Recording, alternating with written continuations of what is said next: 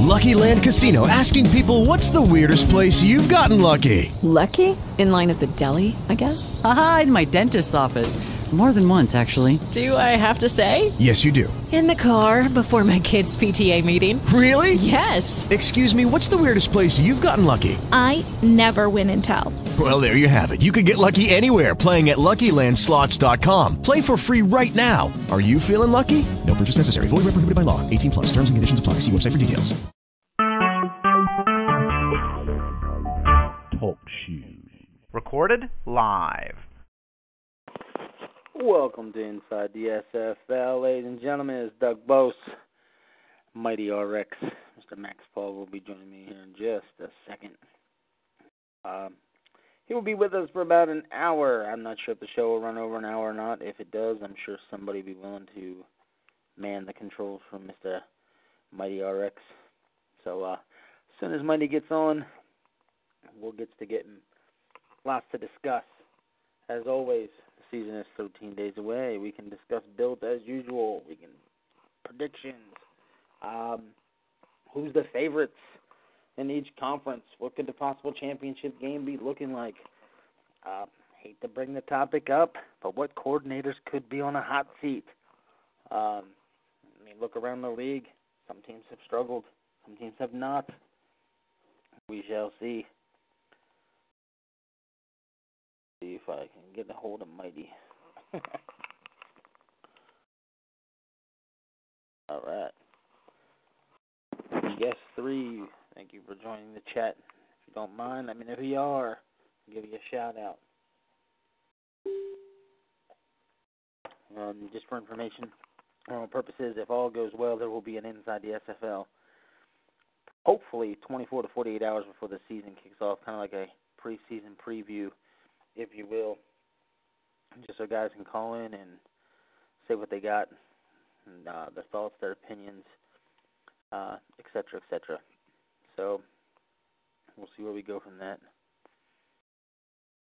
That's too funny. Posted a picture of Reggie Bush and his negative three rushing yards on the season. That's pretty sad. That guy's had 25 total rushing yards the last two years. It's part of the Kardashian curse. oh my god.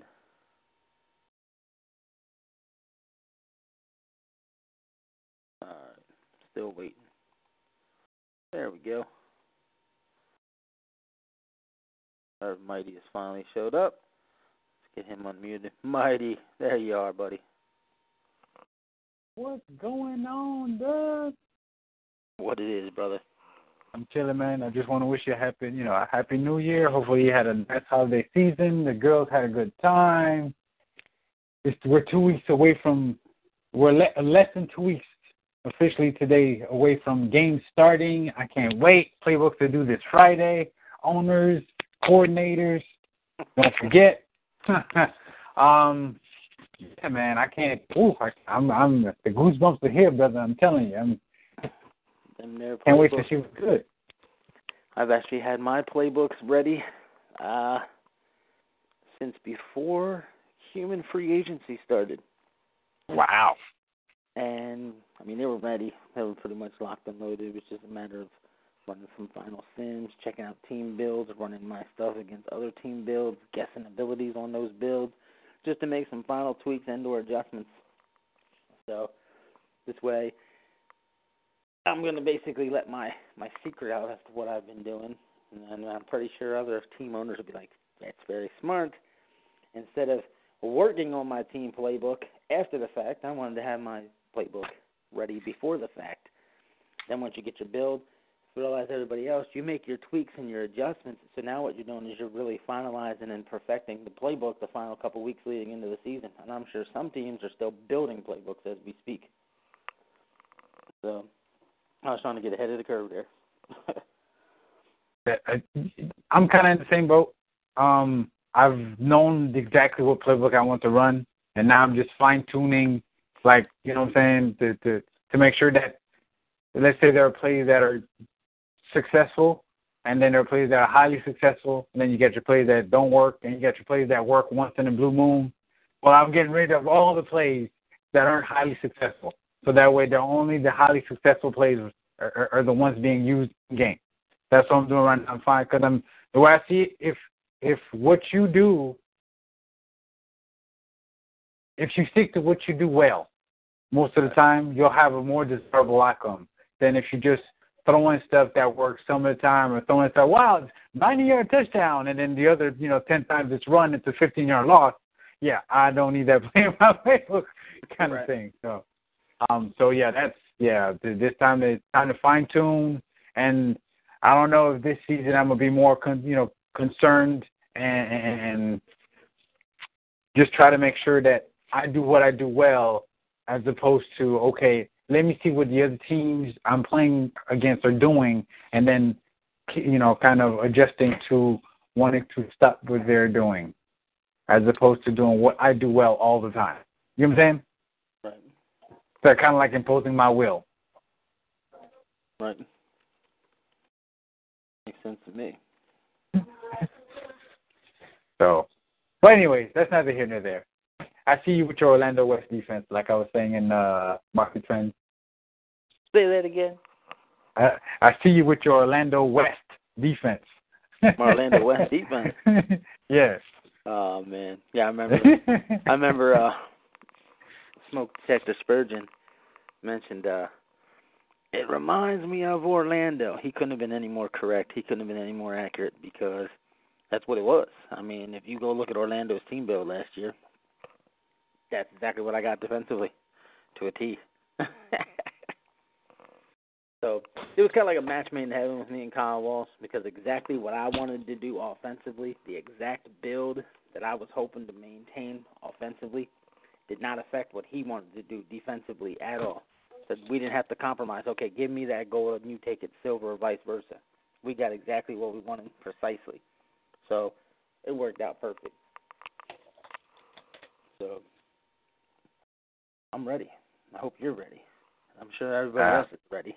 I'm I'm trying to get there, brother. I'm trying to get there. Just like I said, just fine tuning, um, what, just fine tuning what I want to do, you know, so I could, because I have a game plan. I, I have a game plan in mind for this uh our first game against uh Me- Mexico City, and I just want to you know uh catch up with the OC, see what he thinks of it, see what um, see if anything, if he wants to see if he wants to tweak anything.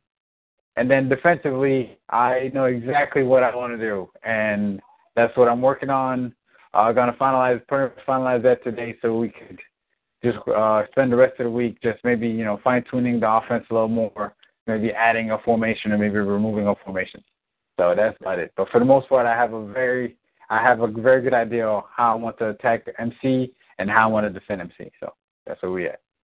There you go. Sounds like you guys are out plan. So where do you where would you like to lean first, Mr. Vos? You want to you want to look at the week one schedule? You want to uh, you know you want you know I don't know what you what you want to do? What you want to do? Talk to your boy.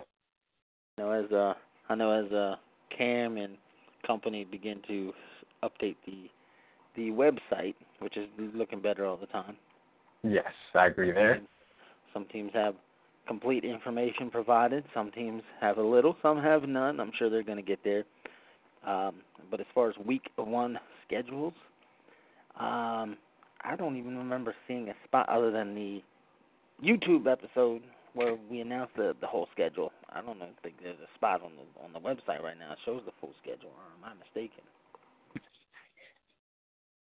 It is, yeah, no. It's only posted on the YouTube on the YouTube um video, and that's where I have it paused at. Week one, hot meets cold. That's the that was the subtitle for it. So Oh man. Yeah, I had the whole schedule saved somewhere, and then I had to clean up my computer a little bit and all some stuff. So yeah. Them- Those were some of the files I lost. No big deal. Uh, Yes. so, uh, are you loading up the video? You want me to uh, break down the schedule for you, and you let me know how you know what I'm saying? What do you think? If you have it right in front of you, then we can just go straight from the top and start mentioning games. All right, week one, hot meets cold. You know that's what that's what that's what Cam called it. Um, the first matchup we have there is the Bosa's LA Sharks at the Las Vegas squad that's ran by Mr. Nicken, and I believe Mario Savage is both the OC and the DC on that squad. So um, they bring a very different build to this ball game, and I don't know where uh, where and how Mario is going to deploy the defense.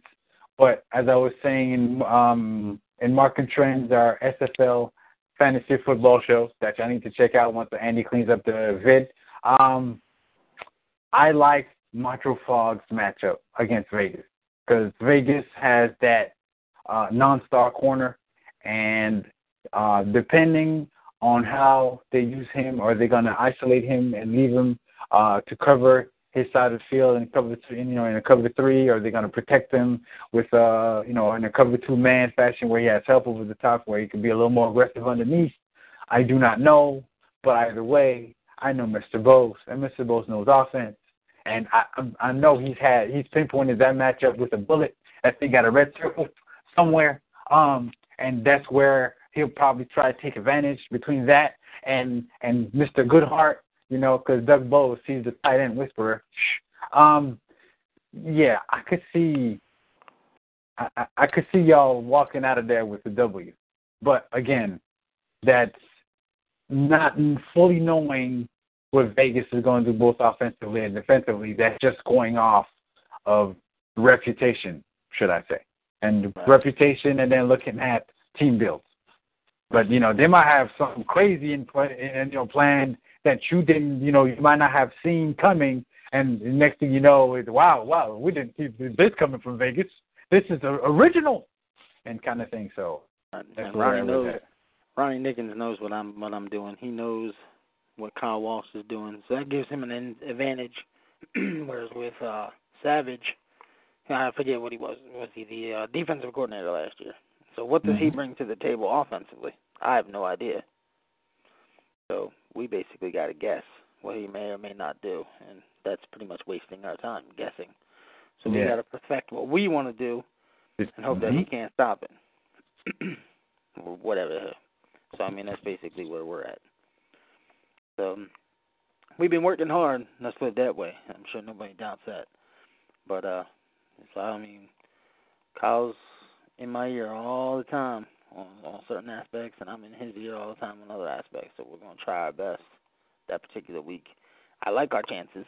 Don't get me wrong on that. I like our chances big time. So yeah, as long as y'all. You long, long as y'all stay away from the casinos at the beginning and all the uh, quote unquote entertainment coming into the game, y'all should be all right. yeah, our boys know not allowed to leave the hotel room. They also know there's a knock at the door if it's not the secret code knock, not to answer because we know the Vegas team. They might be sending our boys some hookers or something, and wear them out or whatever. None I, what, what do you mean, Mr. Bowles? They're above that. Um, okay. um, the second matchup we have on week one, we have uh, the Baltimore, the always reliable Baltimore Crabs. That's what we could. That we, we can start. We should start calling them that because they're always around. The always reliable Baltimore Crabs at expansion squad, Atlanta Swarm.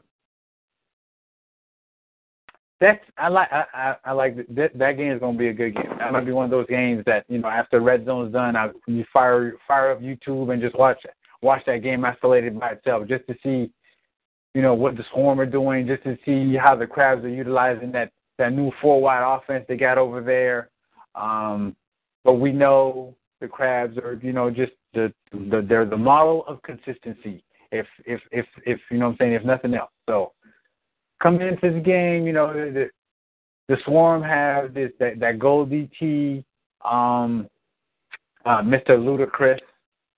Um, they got you know, and they got that gold. They, they got the gold running back. They got the gold wide receiver. Where um, I, that, that's a very nice combination to have. You know, always the gold running back if they're light in the box, and if they get heavy in the box, that gold receiver to hit them over the top. You know, over the, on top of their heads with. So that you know, and then that that Skelter P Funk, we don't know which one is going to show up. Is it is it the washed up version that's still you know kind of on those uh uh you know using paraphernalia so to speak, or is it the cleaned up older wiser version? I don't know which one is going that's going to show up to this game, but we know the Crabs. They'll lean on their running back. uh, actually the new running back now, seeing that you know Mr. Snyder has uh, officially retired. They have a new gold guy, Sonzo Robinson. They have a gold wide receiver of their own, and you know what they do best. They they lean on the running game until you get nosy, and then a fade comes out of nowhere, and gold receiver goes for 80. So if the Swarm are prepared to stop that, you know, and kind of live with the five yard gain, the six yard gain, and and are and don't mind giving that up so that way they could contain that quartet of receivers that the Crabs now deploy, then this will be a ball game in the fourth. Um, but again, because they're new and we don't know what direction they're headed, um, but we we kind of have an idea. Let me not say that. We kind of have an idea because Mark Chisholm was the DC in DC, and and um, facing the Crabs last year both times, they were able to uh, subdue that offense, so to speak, and held them to below their uh, league uh, to below their season average in points. So if they have the same idea and concept defensively that um, Mr. Chisholm had when he was a DC in DC, then we're going to have a ball game in the fourth where the team that wants to win, and instead of snatching defeat from the jaws of victory, they'll snatch, you know, victory from the jaws of defeat, so to speak. But in that aspect, that means the quarterback gonna have to make a play in the fourth, and and you know I'm gonna sound uh, a little hypocritical because my squad deploys a bronze quarterback as well, but in the fourth quarter in the third ball game, I'll take the higher tiered quarterback, and that's why I like the Crabs to you know pull it out by maybe uh, one score, whether it be three or seven, because they have the better of the you know the better the better tiered quarterback in this instance. What say you, Mr. Bose? Well, I'll put it this way. Um, I've had some conversations with some people because, of course, as the season progresses, you get in conversations with guys. Who's the favorites? Who's the teams to beat?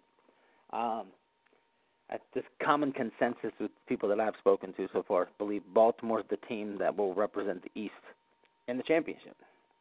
They just feel they're the team to beat on that side of the ball. Uh, and when you break down each individual team, I'll go to the teams that have gotten some love and discussion. Uh, Sioux Falls has gotten some love because of what Jason has accomplished, but they're afraid of the non-star running back. They're afraid of the lack of offensive weapons. So they're not 100% behind that team, but they believe he has an opportunity. Tallahassee has gotten some love despite their struggles last season. Now we know a lot of their struggles was the one wide receiver killed them with the two tight ends. That's been corrected. Add in T-Pat, who's come in as the offensive coordinator to help them out. Instantly, people have gone gaga for Tallahassee because of T-Pat. Will he make the difference? Um, T-Pat, as far as I know, has never used a gold tight end in his life does he know how to use the tight end that well that he can capitalize on him being a gold? Because I, for one, know a gold tight end can kill teams. So, and I pretty, I think I did a pretty good job at it. You know, let me whisper that to you. But uh, that makes them a hot commodity. But mm-hmm. the one other team, the one other team that's gotten the most talk, you would think would be Queen City. I barely hear them mentioned from anybody. The team is this Atlanta team. I've had many of folks tell me they have their eyes on Atlanta because they believe in what Mark does defensively. Now the question mark, of course, is what are they going to do offensively because their coordinator is a question mark. He's he's a mystery. What's he going to bring to the table? For those of you who've missed it, the offensive coordinator for the Atlanta Swarm is Taco, my baby brother, Robert. Taco. he is in charge. But I will put this on the air in case anybody's really known. Uh, he, he being Taco, myself, uh, Stevie T. Diggs, and a few other friends, we actually do an at home, if you will, SFL. We use the entire SFL rules. We do our own little league here at home for fun, shits and giggles or whatever. Taco's offense is number one in our league. You know, he you know, you run your own team. We don't have coordinators here. It's, you own it, you do it. We use the editor build our team, set in the abilities. Every rule that the SFL uses, we use. And his offense has got like 500 two yards a game, something like that, I believe it is.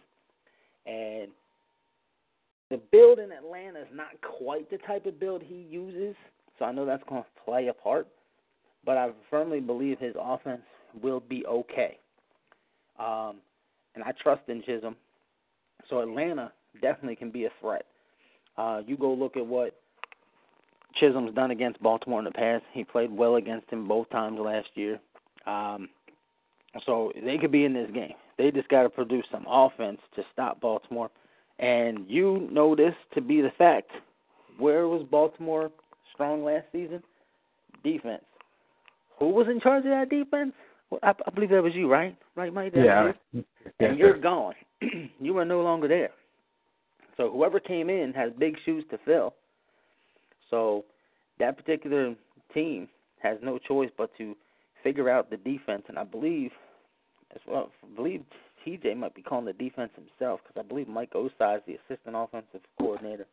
Yeah, they got- on defense. Baltimore has two OCs. They they, they got two assistant uh, offensive coordinators. I guess that's why TJ did it that way so he, he could concentrate more on defense. Right. So TJ's got to fill your sho- shoes, and I know TJ will be one of the first people to step up and be like, "Yep, I got my hands full with that one." Um, but I'm sure he's up to the task. Um, I believe he could do it because he's a very smart guy. Um, I've actually learned a few things from him myself. So this is going to be a fun game. To me, when I was asked what should be the game of the Game. Yep. this was the one of the game I picked. I, I really did, but the thing was, I backed off of it because of it being an expansion team. So I kind of backed off of that because, like I said, when you look at all the games and how they're all broke down, and who did what last year, you know, the the, the options for Week One to be a serious, okay, this could be a very good game. I couldn't pick one because, like I said, you eliminate the three expansion teams because we don't know what they're bringing to the table. I believe the other ones were L.A., Vegas. I wasn't picking that; it was my own game, so it gave me Carolina, Sioux Falls, OKC, Dallas. You know, you got the Battle of the Birds, you got the Red River rivalry, but based on what teams did last year, it was hard for me to pick. So it should be a good game, regardless of getting back to Baltimore and Atlanta in, in this game. But to get to the point I was going for with that, some people believe Baltimore, Atlanta could be the Eastern Conference Championship game, with people I've spoken to. Nice. So I found that interesting. But Baltimore, like I said, Baltimore's the consensus. I keep hearing Baltimore Sioux Falls or I hear Baltimore Tallahassee. I've gotten a Baltimore Queen City.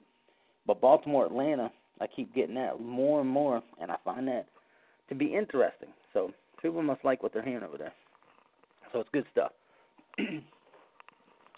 The next game on the schedule is is the Mexico City Aztecs at the Alaska Storm.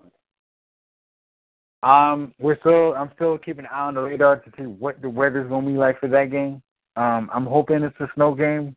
It'd be nice to have a snow game. It'd be very nice, to have, especially especially against this team. Oh yes, definitely. Bring on the snow, the flurry, the inclement weather. Um, Now it says Alaska Storm. You said you hope it's a, a, a snow game. Just out of curiosity, the Alaska Storm represents what actual city? Anchorage. That's what I figured. So I can I can give you that information here in just a, just a second. But go on with your thought. um, yeah, I've been, you know, running multiple simulations against this Mexico City team that, you know, likes to put the ball in the air.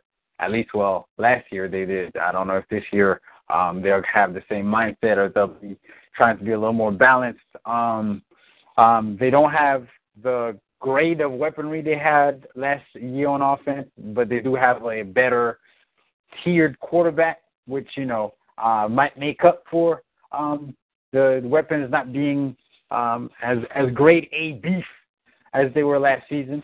Um, but you know, in in in the Sims, um, the outcomes have been very interesting, and um, yeah, I just put it that way. Just it's it's it's it's a good game. It's gonna be a good game. Just mark my word. Anybody that wants to, the game will be a good game. It'll come down to the wire, and and I will say this as well for the people that don't believe in kickers. If this is a snow game, you'll see why kickers are important.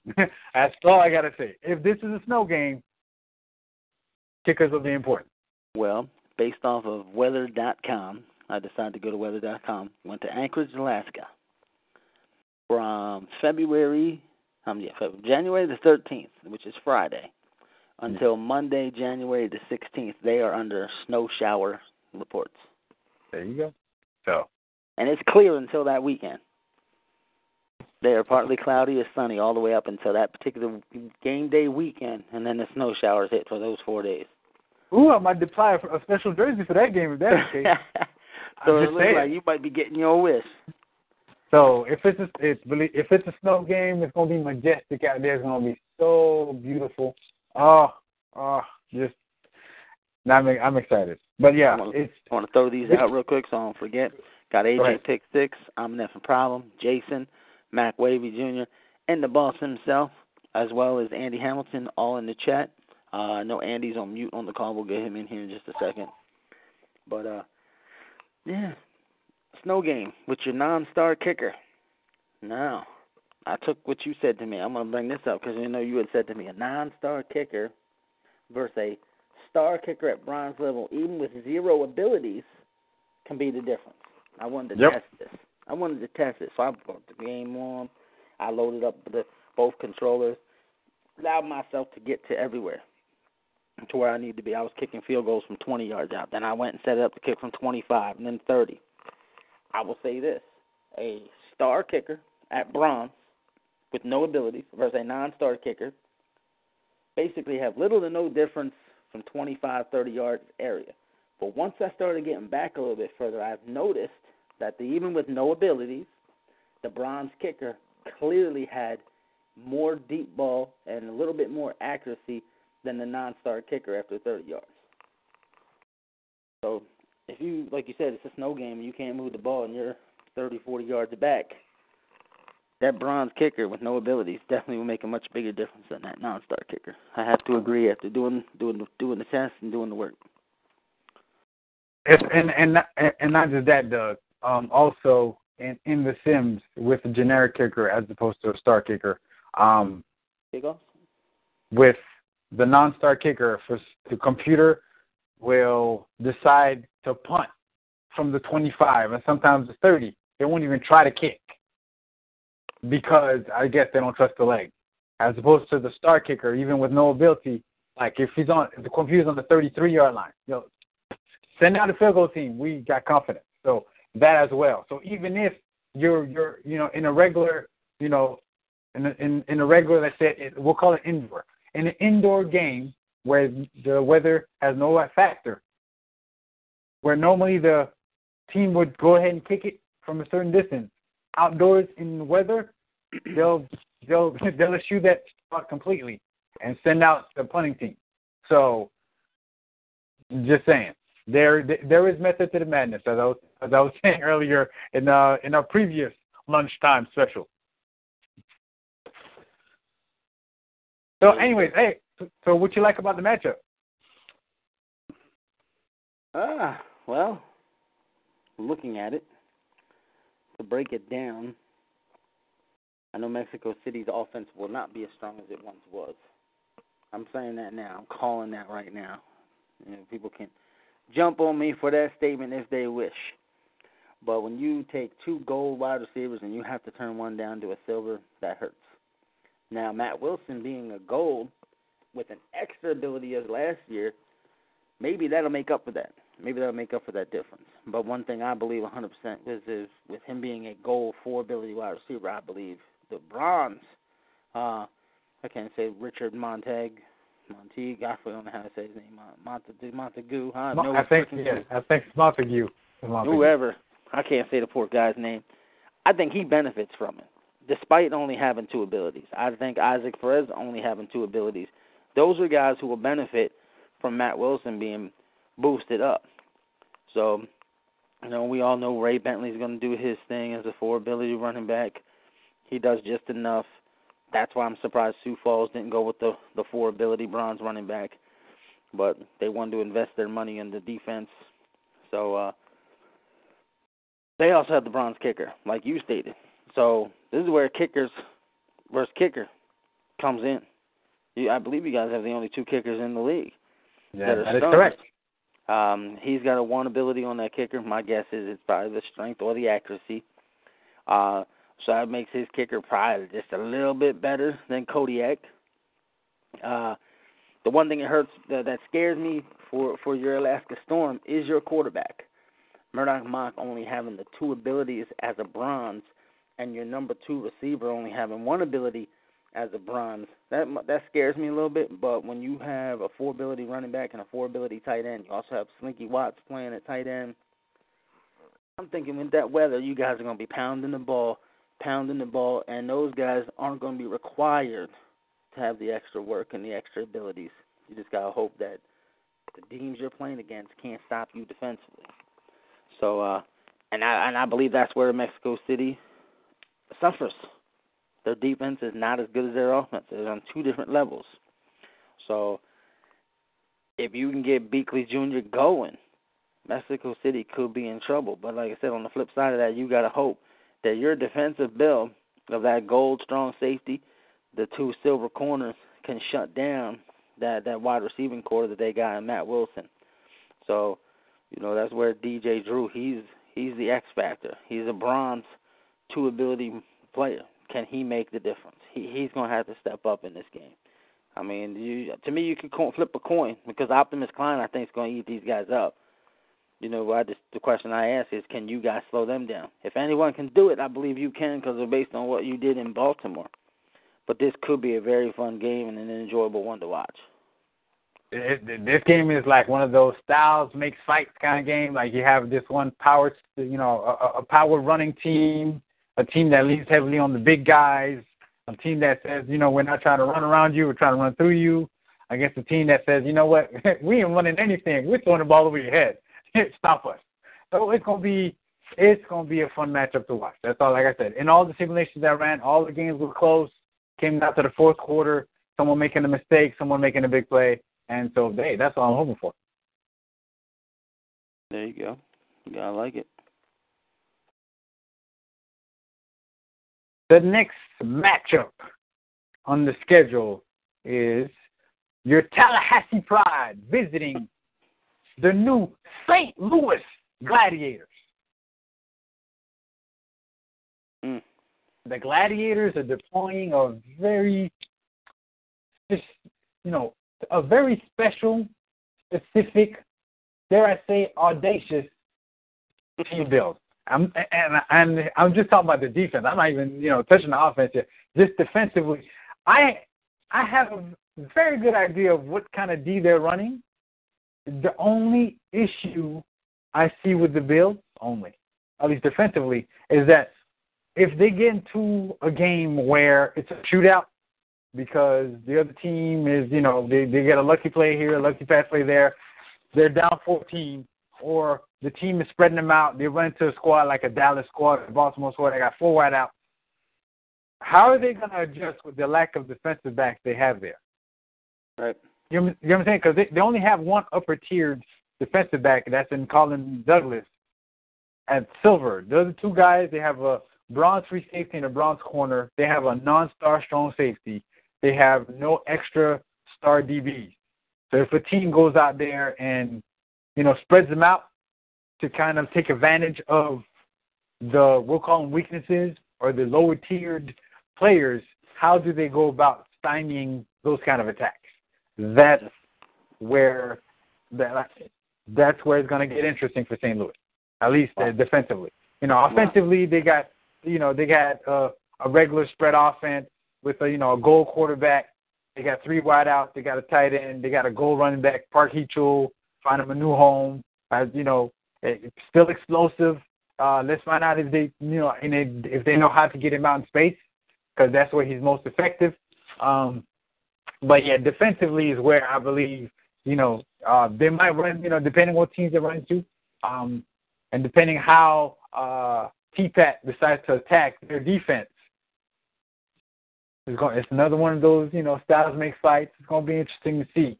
Um, again, it's going to be one of those reputation against new, and I'll go with the I, I go with the rep. You know, we know what the Pride are about, especially um, You know, we True got a, another silver running back to do damage with. The last time he had a silver running back, he almost had him run for 2,000, which is unheard of for a gold, let alone a silver. So I know the running game offensively, um, Tallahassee's going to be okay. If they see what I see um, with St. Louis's defense, maybe they might try to spread them out as well to kind of take them away from what they're trying to do defensively because it looks like they're trying to run a single high safety kind of thing.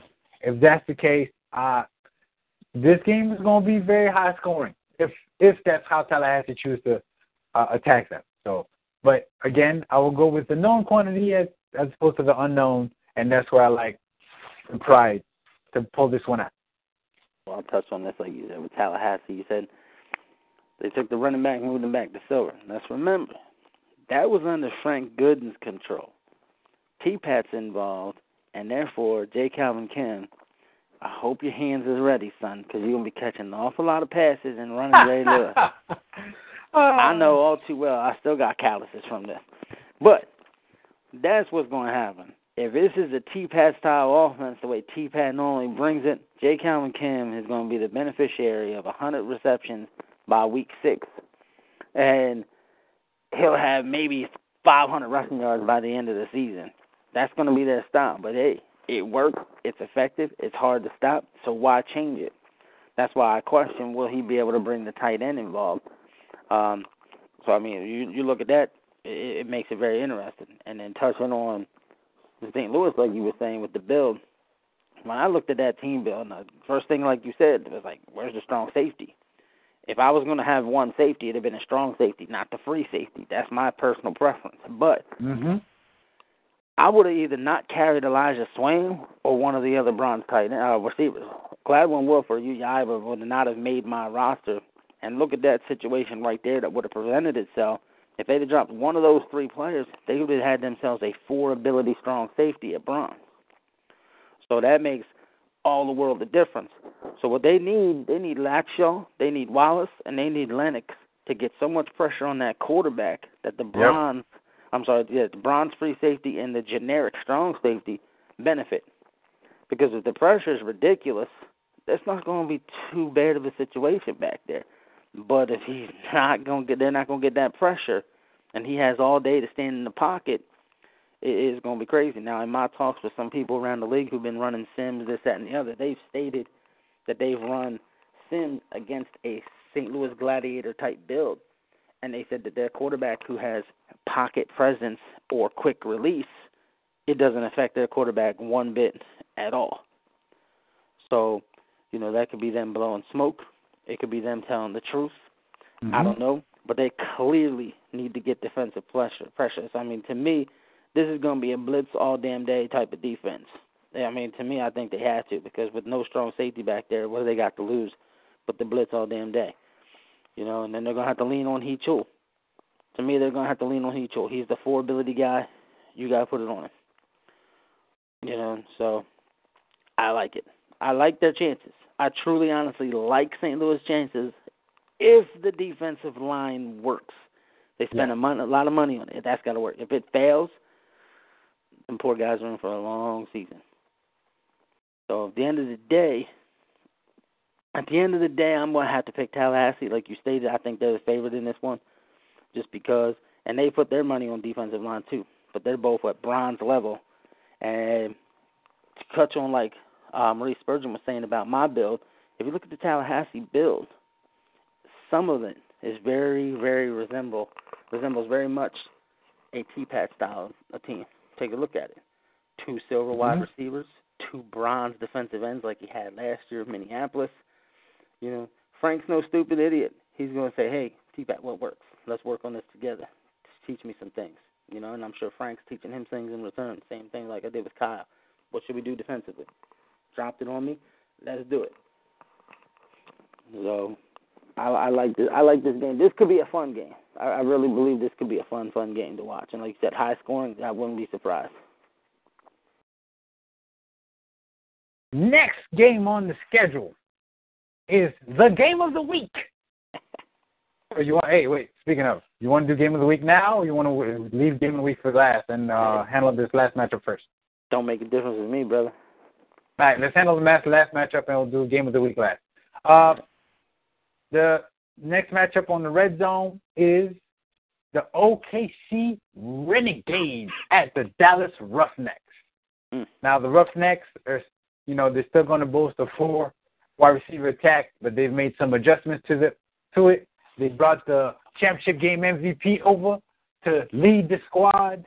They bumped up a couple of uh, uh, wide receivers to higher tiers. They, they now boast a gold wide receiver as well as uh, they brought over Prince, Prince Esco from Baltimore. Um, you know, at the silver level, they brought Davis Reed over at the silver level, and they have uh, Robert Dobbs um, as the fourth wide receiver, who's a bronze. So now they have a four wide receiver attack that's also higher powered. Oh, oh, it, it was a headache last year. Oh my goodness, it's gonna be ridiculous this year. They bumped down rookie of the year, uh, Mike Mike Davis. Let me let me let me fix that.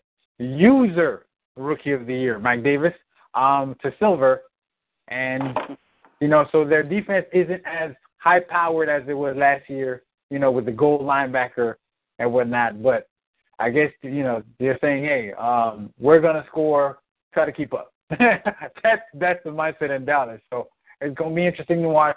They brought over defensive player of the year as well, Tika Bell, at, at the at the gold level. So OKC, you know, they got a two tight end attack as well. If that second tight end is in there to kind of slow down Tika Bell, that might be, you know, a smart idea to do uh to to, to do that.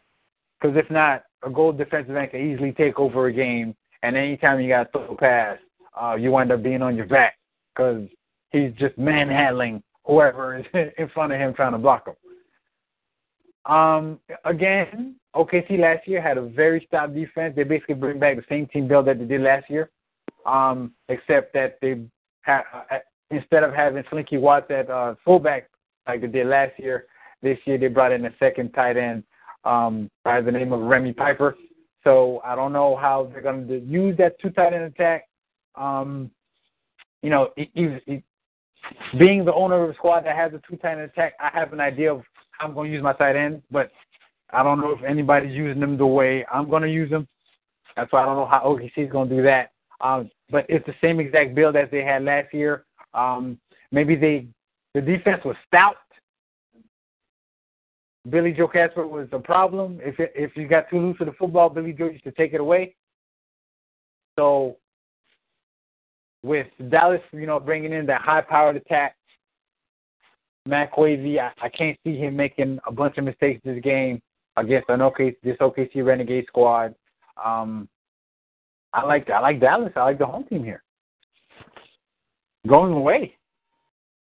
Well, look at it this way. These two defenses last season were two of the best in the league from start to finish. They were in in it. Dallas had a had a real good offense, and OKC's offense for the most part struggled.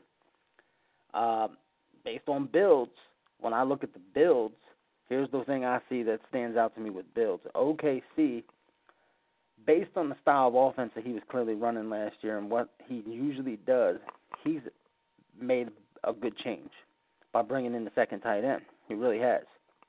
Uh, he likes to get Bruschi going. The second tight end is going to be highly important for what he likes. He likes to run a lot of those tight sets and all that bunch stuff and that second tight end is going to really work. So OKC to me made a very very good change with team build and team philosophy to try and make their offense better. Dallas clearly did the same thing with the way they spent their money on wide receivers and where they spent their money on wide receivers. But what they did do was they killed their defense. Yep. T. T. Cabell and Troy LaShaw are the only guys in the defense from the gold to silver silver level, and they they have a combined five abilities between them. That's five abilities spent between gold and silver. And then they got all those bronze defensive players. Okay. My question is having that much firepower, is it is it needed to make up for the fact the amount of points the defense could give up? But I look at like I said, my time in the league, which has only been two seasons, Stephen Mullinax has been one of, if not the best, overall defensive coordinator that the league has seen during my two years. Because I believe his defenses have finished one and two or one and one. I'd have to double check it, but he was number one the other year. So if anyone can make this type of build work, he'd be the guy I'd pick based on what I've seen in the history. Uh, so I'm not going to doubt what he's doing. I'm sure he's put in the time and the due diligence and the homework to make sure this type of build is going to work. Uh, but he's smart enough to know this is an offensive league. The idea is to put up points, and he sure as hell has put together a build that's going to put up points. Uh, poor Mike Davis, though. You get rookie of the year, you beast mode, and then you get demoted for it. No, I'm just fucking. uh, but no, but uh, you know, like here's the only thing I'm gonna say about Tinker Bell because a lot of people are high on Tinker Bell, and I keep saying it. Watch the game film. Watch the game film. Frankie Capone gets doubled. Tinker Bell gets free as a result. I think a second defensive end would make Tinker Bell that much better this season, and he's been that much better of a, of a player. Maybe I'm crazy, but I swear that's what I was seeing when I was watching those games. So, like I said, and then you add in the fact that the defense is weaker. I just don't know how effective Cabell's going to be. And you know, you got to have a special type of a skill to know how to make those defensive ends work. Yep. Might be why might be why we don't want none in LA because we ain't even want dealing with all that homework. So I like I like the opportunity for both teams to win this game. I, I really truly do. I think both teams have a shot at winning this game because, like I said, OK's defense is legit. It is legit. He figured something out last season and it showed. But because of his offensive struggles and the fact that I trust Mullinax with his defense, regardless of the build, I believe Dallas will be the favorite and and, and is the team to to win here. Well, well, two things. Um, taking a closer look at Dallas's build, and you tell me who this reminds you of of in the in the in the, in the NFL. Dome team, gold quarterback, MVP level quarterback, gold wide receiver, Hall of Fame type wide receiver, Hall of Fame type defensive end. Who does that sound like? Nobody to me, to be honest. It sounds like the Colts to me. the Peyton Manning, Peyton Manning, Reggie Wayne, Dwight Freeney. Peyton Manning. Marvin Harrison, Dwight Freeney. So they, it, you know what I'm saying? It's one of those. It's one of those. You know, defense. We don't really care about it. We'll just get pass rushers because we know we're going to score. Then you know you're going to try to catch up with us. right. And in trying to catch up with us, our defensive end, your quarterback got to hold the ball a little longer. If he has to hold the ball a little longer, that gives our defensive end that extra second to beat his man to get on top of your quarterback. right. And that's what it and that's what that Dallas Roughnecks, at least the gold tier looks like. It looks like we're gonna score. And then when you try to match our score, that extra second it takes for you to throw it, our defensive end will be on top of you in a hurry. So good luck with that. Now some games the defensive end might not be able to get loose. So they might, they're gonna be involved in shootouts. Some other games when he does get loose, oh, I feel, I don't feel good for that quarterback for the opposing team. He'll be he'll be spending the he'll be spending a lot of time after that game in the hot tub, a lot of bruises. So that's what it looks like. Um, but yeah, at home with that squad, and um, I was looking at last year's um, schedule when OKC ran to a Dallas squad that had four bronzes. Um, like their quarterback they were able to stymie the quarterback. Like you know, the the the, the you know Marconi didn't have that many yards. He only had 240. But then again, that's with throwing to bronze receivers as opposed to having a gold and two silver. So I don't know how much we can extrapolate from you know their matchup last season when they played at OKC. But you know they were able to slow down the offense enough you know, as I keep as I keep saying, that was facing you know four bronzes. You know, this is a different kind of beast they're going to have to face this season with the one gold and two silvers.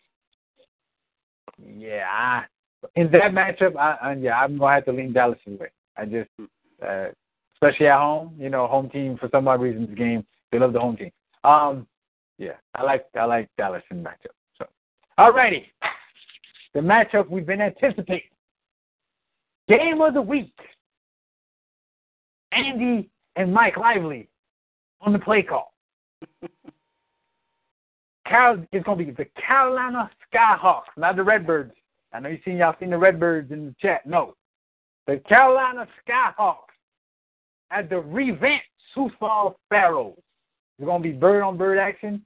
I don't know if that's your kind of thing, if that's what gets hit your bubble. Um, but that's the game of the week, folks. Sioux Falls brings a very different build, very different build to this. They bring nine def- nine defensive players, which is unheard of. Doug, I want to run this by you.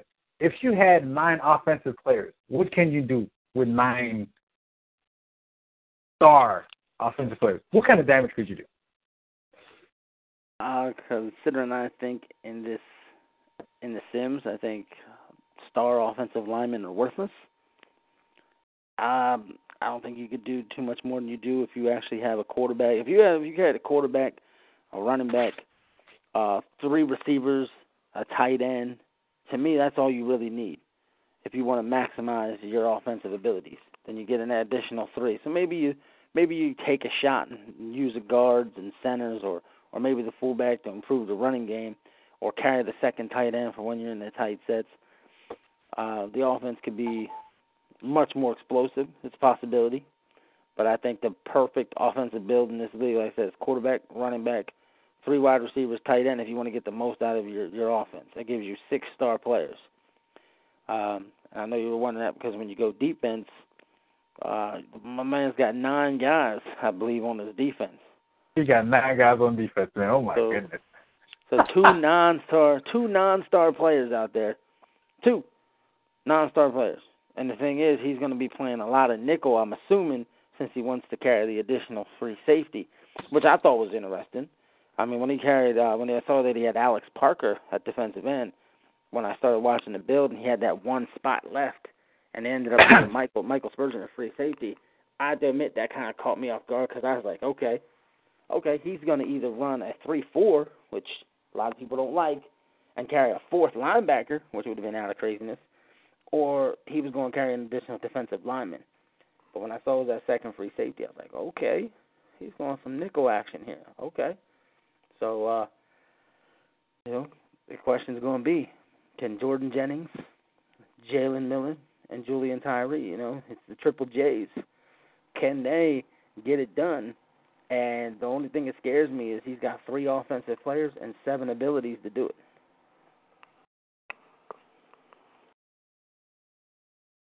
If this is a big if.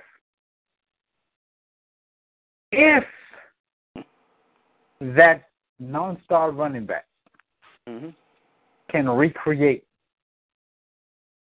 what you, you see where I'm going if that non-star running back can recreate the production they had last year from their silver uh, running back Beasley, then this should be okay. But that's a big if. Because I personally uh, believe it's impossible. Because the difference between a non-star running back's hands and a silver running back's hands, I believe, is 20 ability points. 20 that's gigantic. Especially that Sioux Falls plays in inclement weather as well, where they are. You know, the um, at least two or three of their games going to be in you know cold cold type games where the hands ain't as you know good as they used to be or good as they should be. Um, that could be problematic. Where Let's instead this of way. what's up? What if they don't go with the swing this season? We all know Jordan Jennings was a beast we all know Sioux Falls can accomplish the deep ball. We all know they use Caesar Cannon, not in one area, but everywhere. Everywhere, now Jalen yes. Jalen Miller, Miller's going to be covering that spot. So maybe, just maybe, Sioux Falls is saying, we'll throw the ball all over you. We're not going to swing it this season, and we're going to rely on our non-star running back just to get two, three yards on dive plays or ISOs all day. Just the safe up the middle type plays, nothing to the outside because we know that non-star is a lot slower than a, than a bronze. Just simple, safe up the middle type runs, and then they're going to throw the ball on us, and that's where that 75%, 25% playbook comes in, and then that's where the uh, run pass ratio comes in. My guess is they're going to have 75 pass plays to a T, exactly 25 runs, and that's where that damn run pass ratio is going to sit as well. So that non-star running back might need to carry the ball, but 10 times a day. If that's the case, this could be a very good build for them. To some extent, because uh, looking at it as a DC, you know, with the DC's uh, um, perspective, like you trot out two receivers or two weapons, I'm gearing my defense to take them away and force the non-stars to beat me. If they beat me, I live. I can live with that L. You know, I I can't live with you know, you got two stars, and the stars are the reason why I lost the game when I faced you. You know what I'm saying? Like, right. I'm going to make sure I take your stars away, or at least make it really difficult for you to get your stars the ball. So, like, unless he's deploying four or five wide, you know, concepts where his guys are moving all over the place, you know, hiding them, and you know, to kind of take advantage of mismatches because um,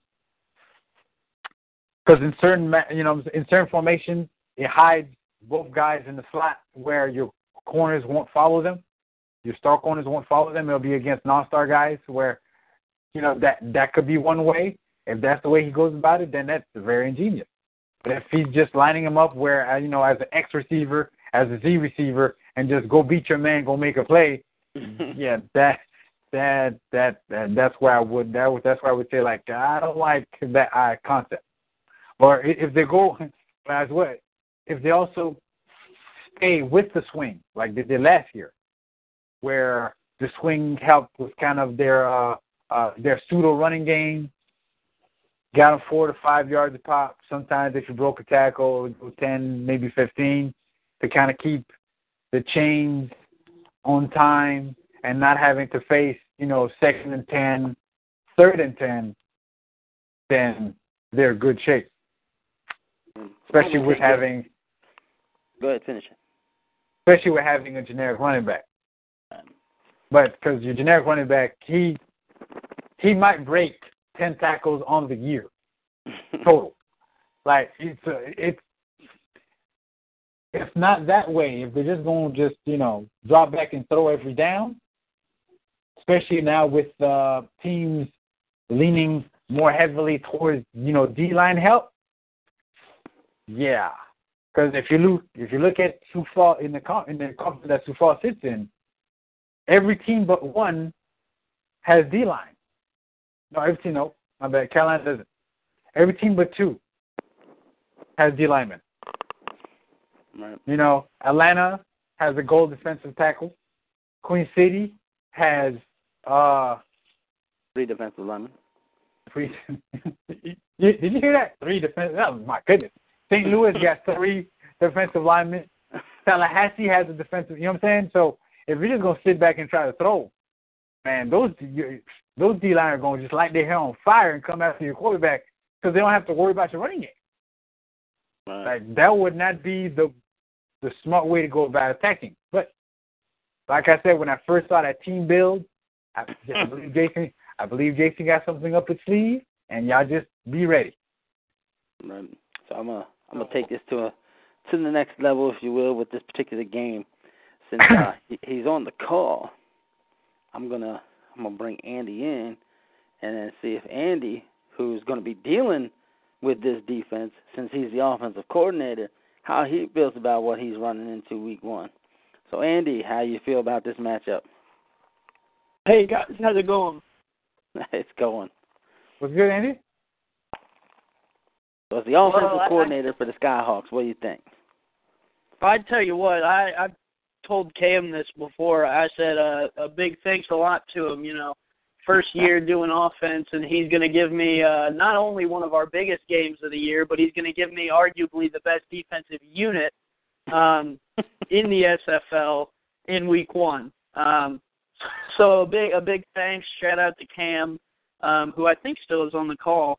Um, for for that uh, help in scheduling. Um, with that said, uh, I think it's interesting. Um, I, I think I provide a, a unique um, outlook on it because I mean, if you look at what our build was last year in Carolina, um, when I was the defensive coordinator, we went pretty heavily onto the defensive side, um, and, and that was the talk of the season for us um, near the beginning. I think there's actually an article on the website um, that talks about how uh, if uh, if I can get the defense going, we we have an interesting build. Um, but if the defense fell flat, flat on its face, um, our offense would struggle. Um, I think the difference here is that the way that Jason has put his offensive weapons um, on the tiers, um, it's uh, I mean Tyree is better than Monroe was. I mean we could do that for every position on the field. Their three guys are better than I would say the four or five we had um, last season um, from a ability and um, build standpoint.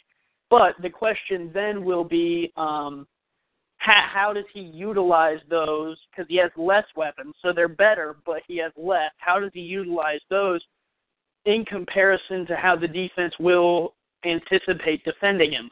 Um, I think it's interesting, like you guys talked about with the uh, non-star running back. Are they going to use him a lot? Are they not going to use them? It's kind of a toss-up. I mean, Jason, as we know, ha- has used the sw- swing for so long that he he might know that it could work still with a generic, depending on um, how you try and defend the other guys on the team. And, and when we've when we've heard Jason talk about the swing, he's talked about how it's you know he only has one or two of the plays in there. It's not his entire playbook. So what I'm thinking is. Um, if we don't see the swing in week one, don't discount it for the rest of the season because I would not be a bit surprised for him not to use it, and then in week seven or eight, just to pull it out of the hat, just to confuse some people, you know, because by then you're defending the receivers down the field. You've pulled all your guys back, and he's going to dump it off for four yards. And I, I've always told Shan, uh, if if you have a play that'll gain four yards, you know, even if it's a uh, a deep pass play where you're hitting the shortest route for four, you can't get too upset because if you gain four on every play, well, you got a first down, you know. So um, I wouldn't be a bit surprised to see him use the swing at some point this season.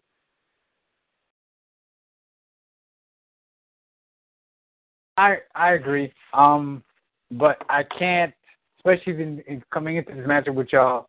Um, I I anticipate them using the swing some just to remain on time, just not to fall too far behind in the sticks where you know y'all defensive backfield could just pin theirs back. You know, especially you got a little more wide free and then two silver corners, you know, having to hold the ball that extra second because those guys are sticking a little closer to the, you know, wide receivers than they would usually because you're in stuck in a farther down in distance. So I I can't see him issuing his you know bread and butter if we can call it that, you know completely. Now he might you know scale it down a little bit, so his star receivers can see the ball more often, but I can't see him getting rid of it altogether. Right. And Jason's sitting here in the chat right now, and I'm sure he's just sitting over there smiling ear to ear, laughing at us, guessing.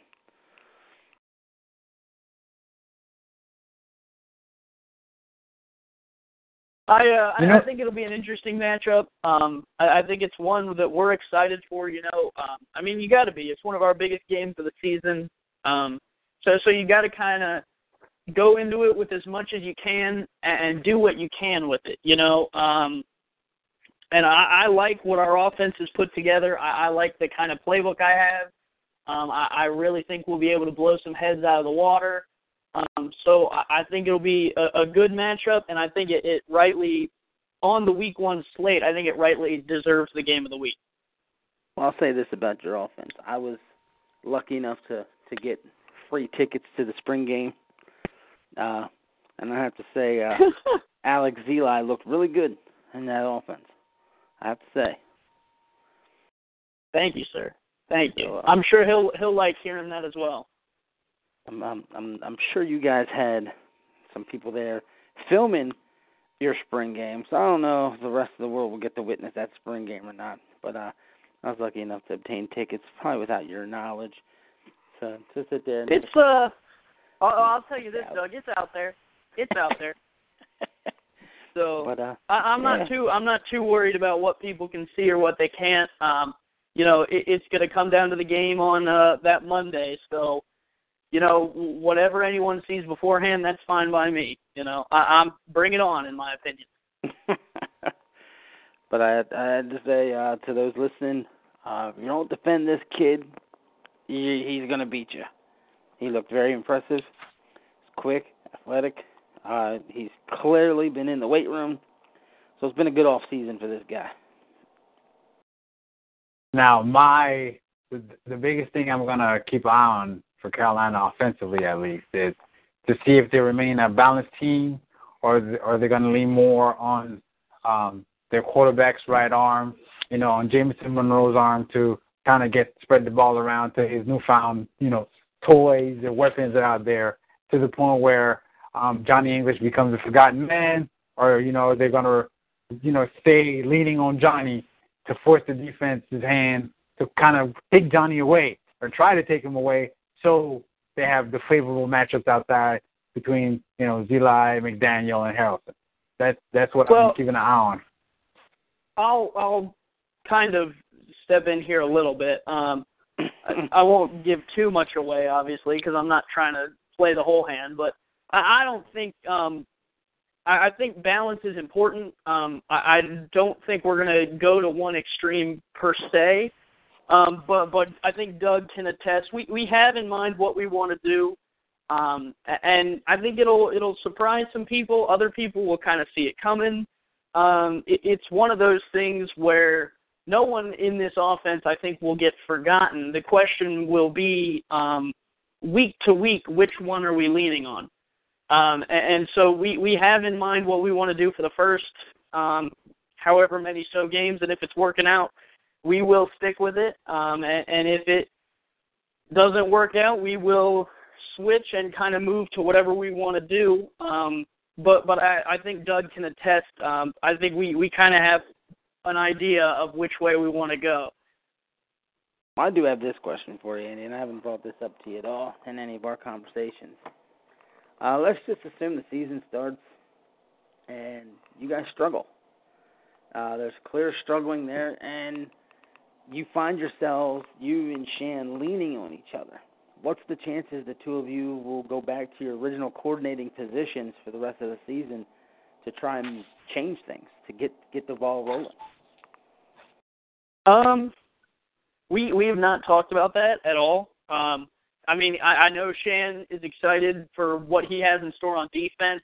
Um, he's excited for what I have in store on offense, and vice versa. Um, I I think Shan's put together a real solid, real strong defense um, that can use multiple points of attack to kind of um, keep the the offense on its back heels. Um, and I, I think in the same token, we, we aren't even thinking about not succeeding. I, I think we're going to come out of the gate firing um, on both both ends of the ball, and, and you guys, if if we we don't succeed, um, we can consider it at that point. But at this point, you know, we're we're keeping our uh, our eyes laser focused forward. Um, we're working still on soup balls. We're going to finish them up um, by by Thursday or Friday, and then send those playbooks in, and then it'll be um, right on to uh, our next game. So we're we're not too concerned about the the offense and defense not succeeding. Um, but but it's something where we're pulling off each other as well, you know. So so we can switch sides with the ball back, and that can only do so much. You know, you only get so many changes per week with the playbook that's in. Um, but but more, I can pull from what Shan had learned in the past two years. He can pull what I've learned in the past two seasons, um, and, and we can make each other better. You know. There you have it. You just you just have to be grateful that and you said thanks to Cam for giving you this team week number one. But be grateful he gave you the Sharks week five. It gives you four weeks to actually perfect your craft to beat me because you're gonna need it. That's in week four, buddy. Week four. No, I say week five. And do you know why I say week five? Do you count the spring game? No, I'm counting week four as a bye week. Wow. That's bold. That's bold. ah, I love giving you the shit. I can't help it. Oh boy. it's all right. That's all right. I you know enjoy it's it as fun. well. oh yeah. Oh yeah. It's all about the all about the fun. but uh, yeah, it, it, it's gonna be a fun one between between y'all. Uh, you know, I'm just glad that this season's Carolina Skyhawks actually have invested into their offense because that team build you're up against, you're gonna need it. Well, uh, to to Shan and my defense over the past two seasons, we had uh, both units that we put together over the last two seasons did have their their possibilities to work. Um, we had a couple bad breaks. The New York game, um, that was one. Uh, I mean, if anyone watched the straight to YouTube video um, in the last week of last season, um, we had Louisville on their heels for a couple minutes there. Um, they they had to come back and win. So that there's two. You know, the team could have turned around and could have actually been in the playoffs had a few things going our way last season. Um, and, and the year before, if you remember, we started out three and zero. Um, so so don't get me wrong. There are some things that we did see flawed with the way that we set up the team, and obviously we've done our best to correct that um, for the upcoming season. But but it wasn't a complete wash. You know, there were things that we'd like. Um, the the bronze receivers, um, it's something that a lot of other teams in the SFL are utilizing. Um, I think I can't remember exactly. I think it might be Dallas. Let me see if I can take a look here real real quick. Um, Dallas has one. What there's some team out there. I can't remember exactly who, but they have mostly. Um, it might be Queen City has two of them. Uh, St. Louis has two. Uh, Houston has two of them. Baltimore has two. And I think that's it. Oh, Las Vegas has two. So the the bronze receivers, um, what it does, and I'll I'll go ahead and give it away now. This little secret tip for anyone who's a, a defensive coordinator and is wondering how to defend the two bronze receivers. What it does is when your quarterback takes the snap and he's looking for a receiver, um, he doesn't value one over the other. When you have a gold running a route versus a bronze running the route, he's going to look to the the gold first almost um, because you have a better likelihood of making the play if you're throwing it to your better receiver. It's almost like uh, Roethlisberger looking to Antonio Brown before he looks to Cobi Hamilton, although Hamilton made a good catch um, this weekend. But you get you get the point. Um, so in putting them all on the bronze level, you don't have that favoritism. He's going to aim more towards the open guy as opposed to the better player. Um, obviously, it didn't work out in the offense we had last season. Um, so we, we've tried to correct that. Uh, but it's not something where, where we completely feel like it's a failure of a build from last season.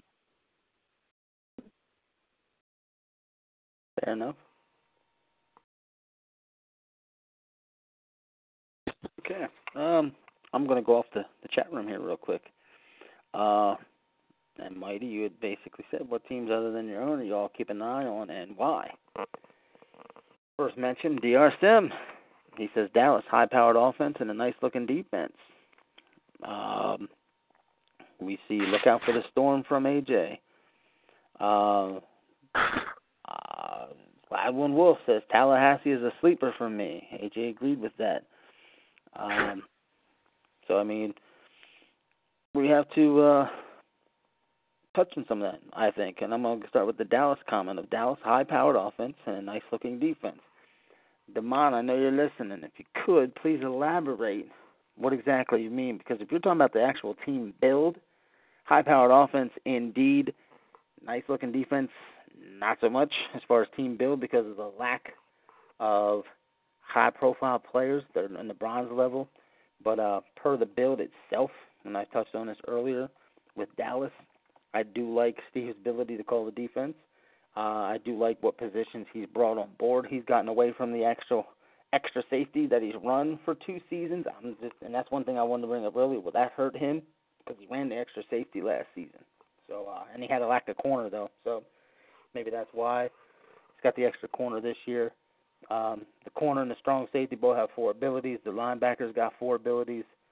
So I mean, he did spend some money on the guys at the bronze level to help make up for the fact that their tier is lower. Uh, it's still a fear of mine when I'm if I was that team, but the offense is so damn strong. It's probably gonna make up for it, and there's clearly gonna be one of the teams there at the end in in the Western Conference battling for that conference championship game. So, and that's something else we can get into here in just a minute when guys uh, elaborate on some of this stuff and talk about some of these other builds. But uh, who is everyone's favorites? Okay, hold on. He says, "Well, I'm mostly talking about the gold DN and his knowledge of strong defense." Yeah, there's. I have to agree with that statement. Uh, exactly, definitely agree. Uh, so that being said, take a look at each conference, and we'll get the guys in the chat to chime in. In your opinion, who who's going to be in the conference championship games, just based off build, what we know, uh, the changes each team's made? I'm talking, you know, like we have Carolina right now on the on the call. They've switched coordinators. They've switched positions. Uh, you got T Pat going to Tallahassee. Uh, Kyle Walsh has gone to L.A. Uh, add all that stuff into the factor of the team build, what you know the guys are capable of as a whole, and what is your honest opinion as of right now? What would be the Eastern and Western Conference championship games? Uh, so while we wait for replies, uh, Andy, uh, Mighty, if you guys want to throw your your thoughts out on that, you know, if you had to be a bet man to throw money down right now, what's your picks on those conference title games?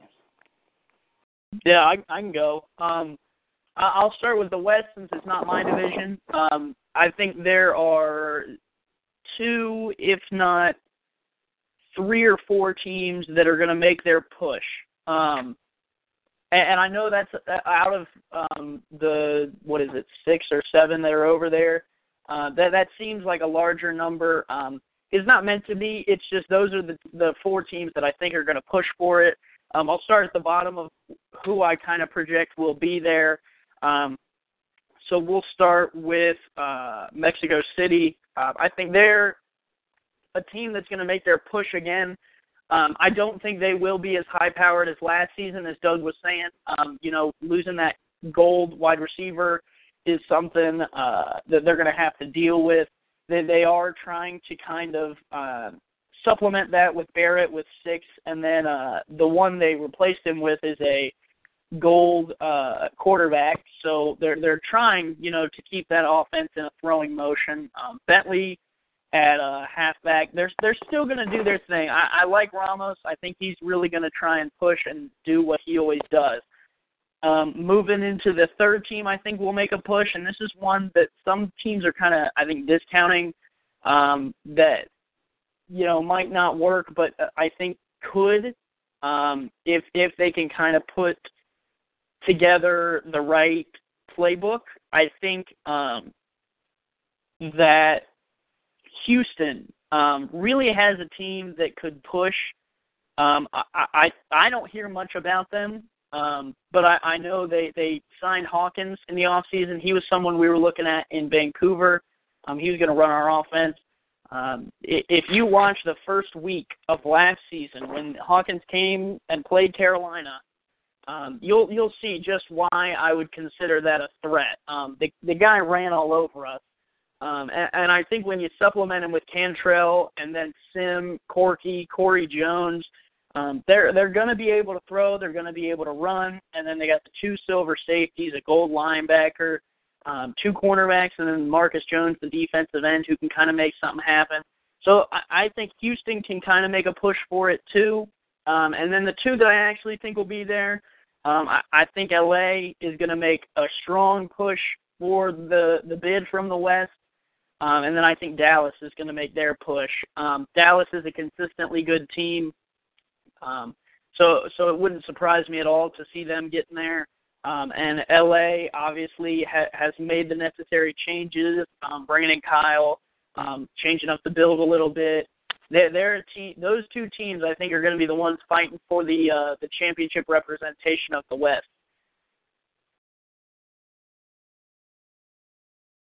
And the East. well, I, I was going to see if anyone wanted to reply to that, but I guess not. Um, East wise, East is a little different. You got two expansion teams coming in here, so that's a little bit more of a, uh, a toss up. And don't discredit Alaska up there, um, Max. I'm not I'm not Mighty, I'm not discrediting you. Um, I, I think you'll you'll be, if I had to guess, I would say you'll be that um, sixth team who's either on the cusp of uh, knocking one of these four teams out. Um, but in the East, you have a lot more of a uh, parity between these new teams because there's two out of the, the six teams in the division, or seven, I guess. Yeah, seven, four teams. So that's five teams coming back. Uh, and, and the teams that are coming back have struggled a bit. Um, Tallahassee had a rough season last season. Uh, Carolina had a la- uh, rough season last season. So so there's not we're we're kind of starting fresh on this side of the the country. Um, with that said, I, again, I think there are four teams that are going to kind of make a push for it. Um, we'll we'll start uh, at the bottom. I, I think um, I think Tallahassee will make their run for it, kind of a bit of a dark horse. Um, I think uh, they're it could go two ways. They could have the offense running well, um, and then the defense could struggle, or they could flip it and the uh, the defense could play well and the offense could struggle. And and if that happens, I don't see them pushing for it.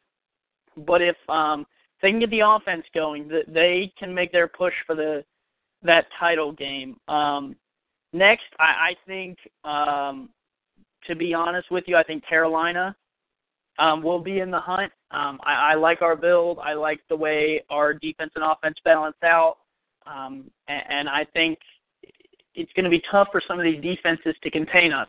So I I, uh, I like us in that in that mix.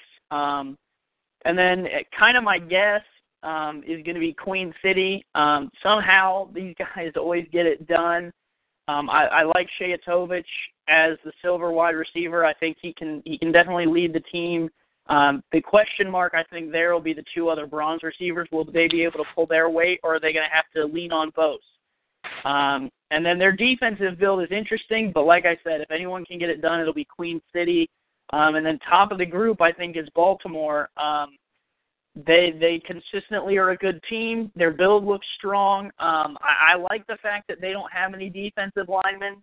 Um, uh, we had a defensive end last year in Carolina, and I'm just going to say I'm not on the boat of uh, getting D linemen on there as a star. Um, so I, I like their build. Um, I, I think if I had to guess, and, and people might call me a homer for it, but I'm going to go Baltimore, Carolina in that in that representation battle. Hmm. Hmm. Okay. Get a comment on any of that? No, at least, I, at least, I, the, at least the two conference title games, or you just want to jump into your thoughts? No, I see. I can see where he's leaning, and and the thought process behind where he's leaning, and I could dig that. Um, I let me start in the East. In the East, you have a couple of unknowns between the new squads. You have old reliable Baltimore. You know they're gonna be in there somewhere. Um, can they get over that hump and win their second playoff game in franchise history to get into the tie, the conference title game? That's gonna that's gonna be something to watch. Um, can Carolina, with the new additions on offense and the little tweaks they made on defense, will that be enough to kind of push them over the edge and you know kind of fix what wasn't working properly last year? Can was last season an aberration for Queen City?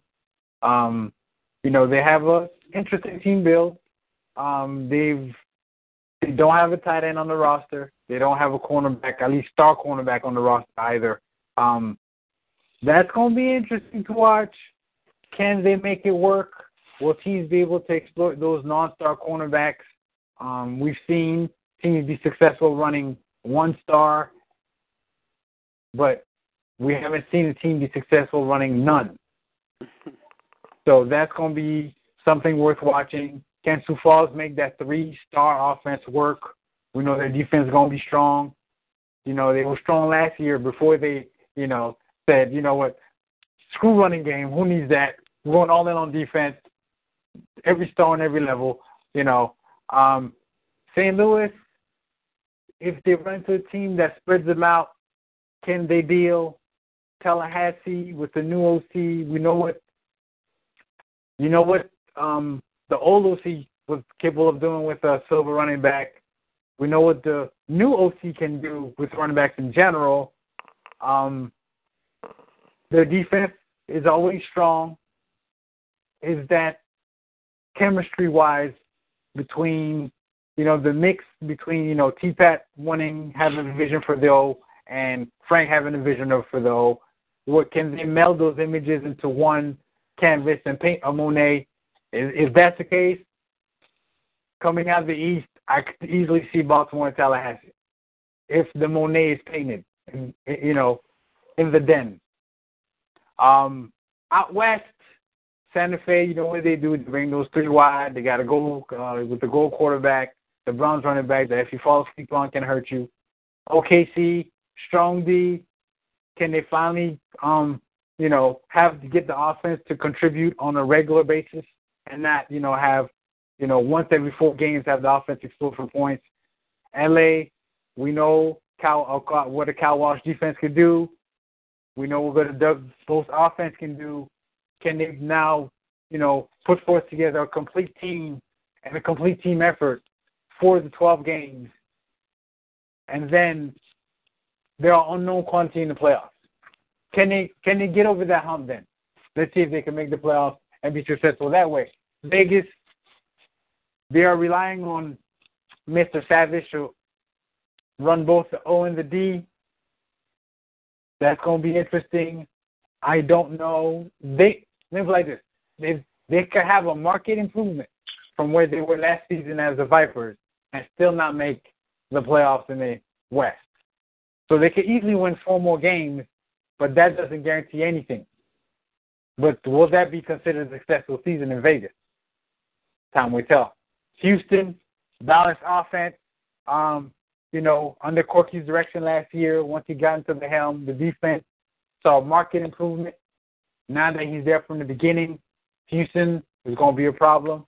Um, Dallas, they upgraded the O. Like I said, they're they're um, the early 2000 Colts where they're to score score points and dare you to try to match them with the scores so Tinkerbell can get on top of your quarterback. Um, we know that we know that uh, Steven is a very, very good at coordinating defense to make sure that he puts the guys in a position where they won't be exposed. Um, in Alaska, nobody knows the kind of offense we're, we're running. Um, everybody's expecting a power O. Uh, yeah, I might have another thing coming. Defensively, I'm still trying to figure out what I'm going to do over there.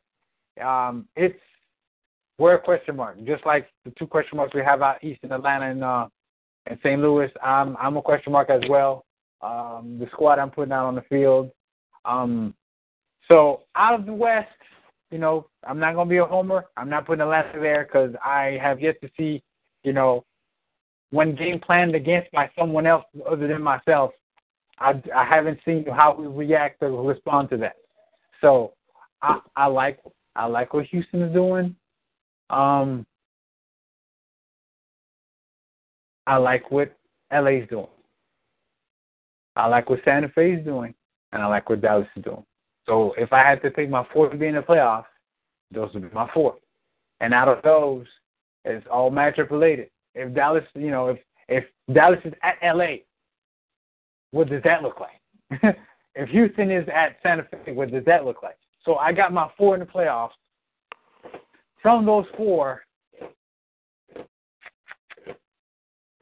LA and Dallas. That's my conference. That's my Western Conference championship.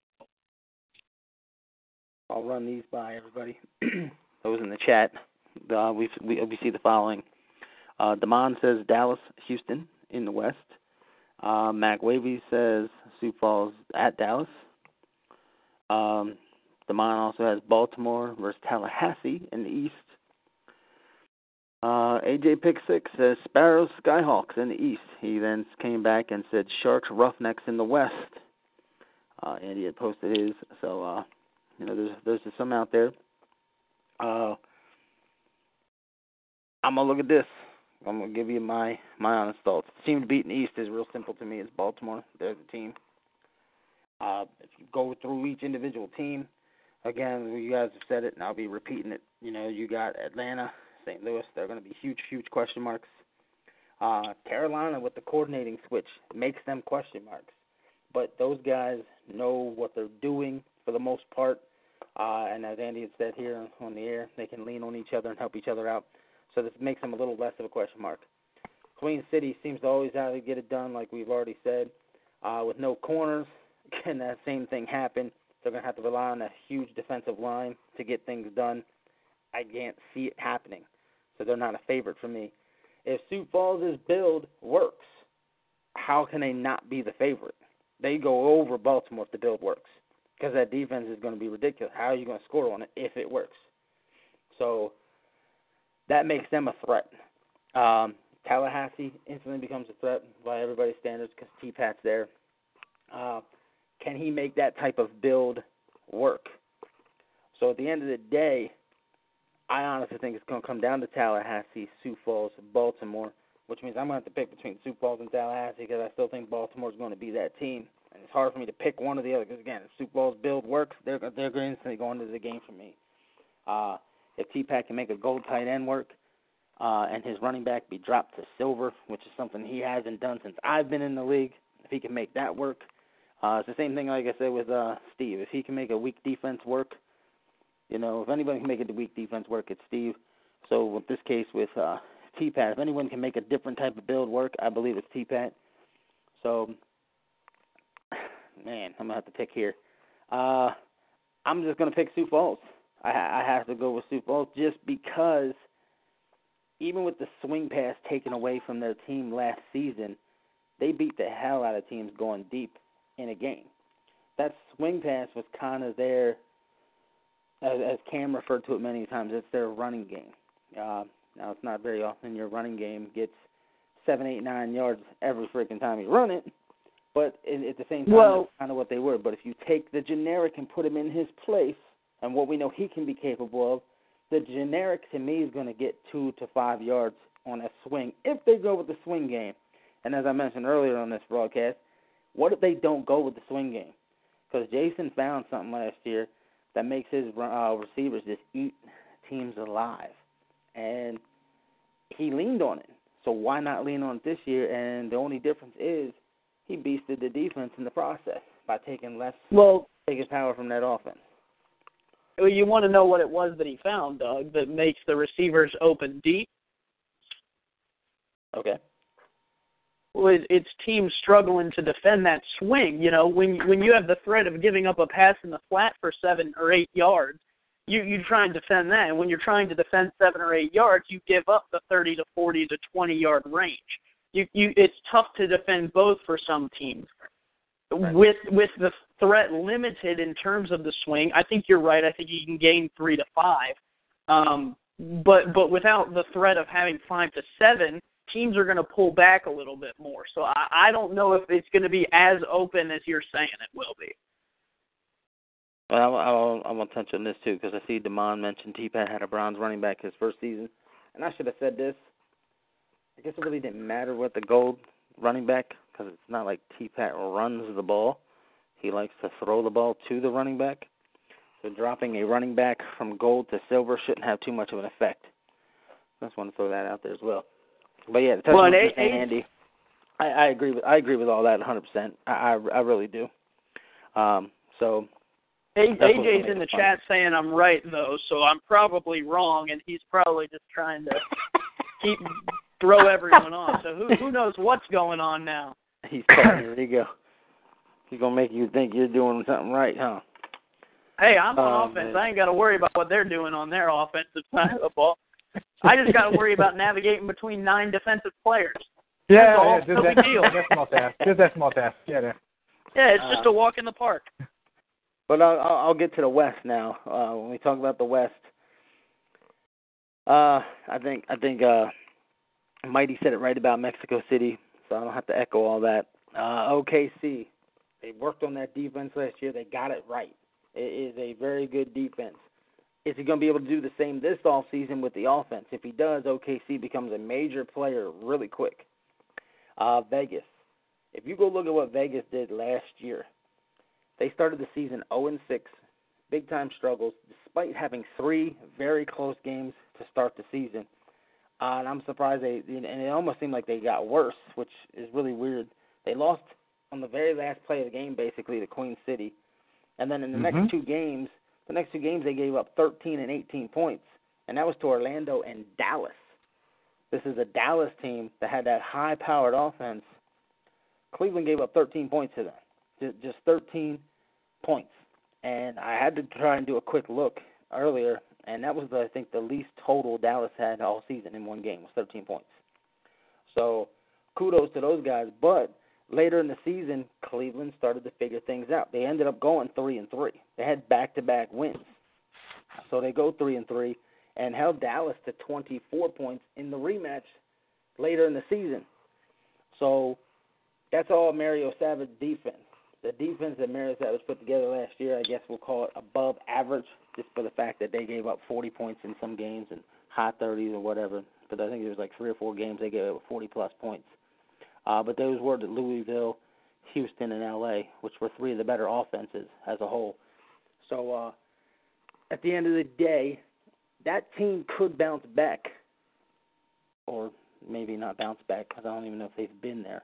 Uh, considering most people refer to this team as the Cleveland Browns of the SFL, and that's horrible to say, but that's just the facts. Uh, if Mario, again, I'm, I'm just to say it one more time, Mario Savage can get the offense clicking and get the defense going. Their build, when you look at their build, is not a bad one. A lot of people thought it was one of the better ones in the league. So I mean, I'm I really want to give Vegas some love here while I'm making this pick. I mean, they got the gold defensive tackle. Uh, they invested all four of their silver players on the defensive side of the ball, but they're very weak on offense. That's where it scares me because Lorenzo Allen's only got two abilities at bronze. Flint Starbuck does have the four at bronze. At, those are the receivers. And Caesar Cannon goes back to his natural position, being a one ability tight end. My question is is he catching the ball, or is he blocking for David Overstreet, who was given four abilities like Mario Savage for the offense? So the very interesting build. They get Koma Kaleka, who's going to return the ball for them, I'm sure, which helps them get a much shorter field to work with. So, you know, Vegas clearly isn't a favorite of mine. I'm just going to give them some love here. Uh, Mighty, you and your Alaska squad, you guys are a major dark horse, obviously. You you knew what you were doing last year defensively, uh, and I'm sure that was a, uh, a TJ build. You now have your build, so to me that means your defense will probably be better than the one we've seen in Baltimore. Uh, what's your offense going to bring to the table? Uh, I know what Stevie T. Diggs is made of. I know what he does. I know what he likes to do, and he's been successful for the most part in the league. Um, so put you guys right there in the hunt as long as everything starts clicking leads me to the uh, two Texas teams, Houston and Dallas. Uh, all I can all I can say about Houston and Dallas, I've already touched on Dallas quite a bit here, so I'll touch on I'll touch on Houston since I really didn't say too much about Houston uh, today. The one thing that scares me majorly with Houston is their bronze build. Everybody but Greg Corky has two abilities. That's a tight end, a wide receiver, a defensive end, and a corner. Very low on the ability payout. Uh, a lot of teams went high. They, then they've gone high on the on the front end with Hawkins and Boozer, both given four abilities, which mean they had less cap for the back end of their their build. Uh, some teams really spent a lot of money on the bronze players. I think putting four abilities on a bronze player is a very smart thing, or at least three. That's why Greg Corky had a two million dollar contract, which means three abilities. He'll be fine. You got the, the Dr. Sim there with his three abilities as a silver. Um, I, I, I trust this offense. Both safeties at, at bronze I like. I'm sorry, silver I like. Brandon Allen also at silver I like. So their defense should be pretty stout. I mean, they invested four of their seven players on the defense, which is not too common in the SFL, if I'm not mistaken. I'd have to go look at all 12 teams, but I believe, our 14, whatever we're at this year, uh, 14, that's where we're at. Yeah, I believe most teams have more offensive players in their front seven. And what I mean by front seven, I mean gold and, and silver. So this is one of the uh, minority type teams, if you will. I don't know what term to use. Just hate me.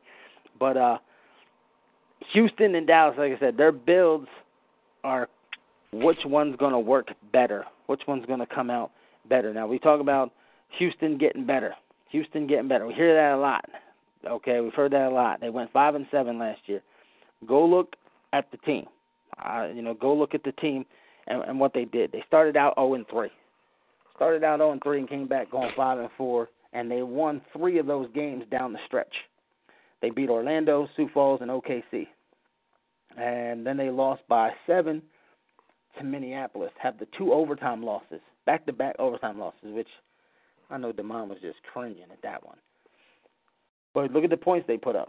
41, then they had that 13, then they had 34, 48, 20, 42, 31, 34, 34, 31, 31, 17. This team puts up points, but they were giving up a lot. And then, like everybody said, they got better. Corky's defense down the stretch 24, 17, 14, 7 points allowed.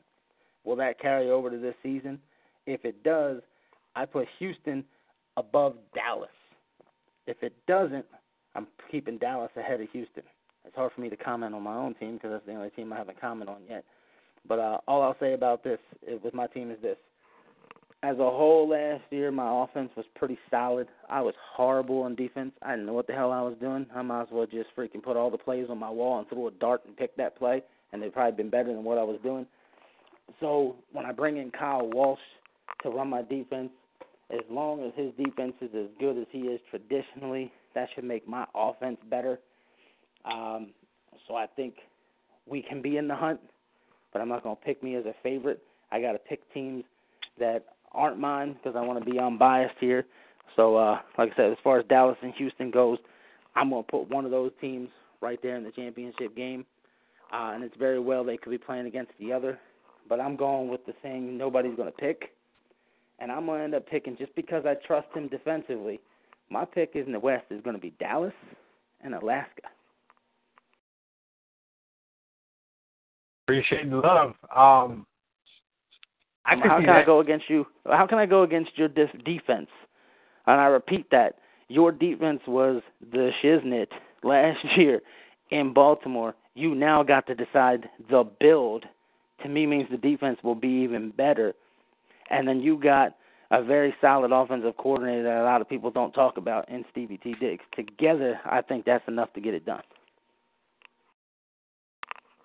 I can I can see it happening. I just want to take care of home. If I take care of home, then everything else will fall into place. If at home we can't take care of business, this season is gonna fall. This season this season's gonna be a wreck. So I, I we just need to take care of home. That's all I gotta do. If if if the storm to take care of the home field and and you know treat it like basketball. You know, basketball they say take care of home, split on the road. If we can do that, we'll be in great shape come playoff time. But you know, right now we're just trying to make sure we take care of Mexico City and you know give them the respect they deserve in preparation. But but the same way you like my squad, which is funny, is the same way I like your squad because I know what Cal brings and I know what you bring, and you know what I'm saying. That's like a you know match made in heaven kind of thing. So, uh it's gonna be a fun season. That's that's all I can say. I believe Demond is mad at me because he uh, what? We're not. No, I think he was. I think he was doing his best Lil Jon impression there. Oh man. Oh, okay. oh boy. Okay. Demond. He's mad. He's. I, I'm sure he's upset because I didn't pick him to go go to the conference championship game. But it's not like I said, Demond. You finished winner, fifteen going one and four and started last season zero oh and three, meaning you were one and seven in your last eight before you guys finally got in the win again. No, I'm just messing with you, giving you the business. But uh, but yeah, they're they're they're gonna be in the hunt. Demond, don't worry. You guys you guys should you guys should be in the mix. Um, if you're not, you know, like I said, your bronze players scare me, but I'm sure you've done your homework and you're you're on to something there. So uh but um, looks like we have. I know Mark Chisholm has been on the call, but that's because he's listening to the show. Um, but it looks like we got Shan Varner. I think that's going to be him because it says that's Alabama, which only means South Alabama. So we're going to see. Is that you there, Mr. Varner? What, man? How's it going? Pretty good. I'm, I'm sure you heard what we've been talking about here. Uh, probably in the last uh, 20 minutes, yeah. All right, though, then you've heard exactly what we're talking about, and that's we're talking conference predictions, thoughts, who might be in the championship games. Uh, do you feel like throwing out your thoughts on that? Um, I, I would have to say I, I would have to put uh, Alaska up there. Uh, we all were talking about earlier.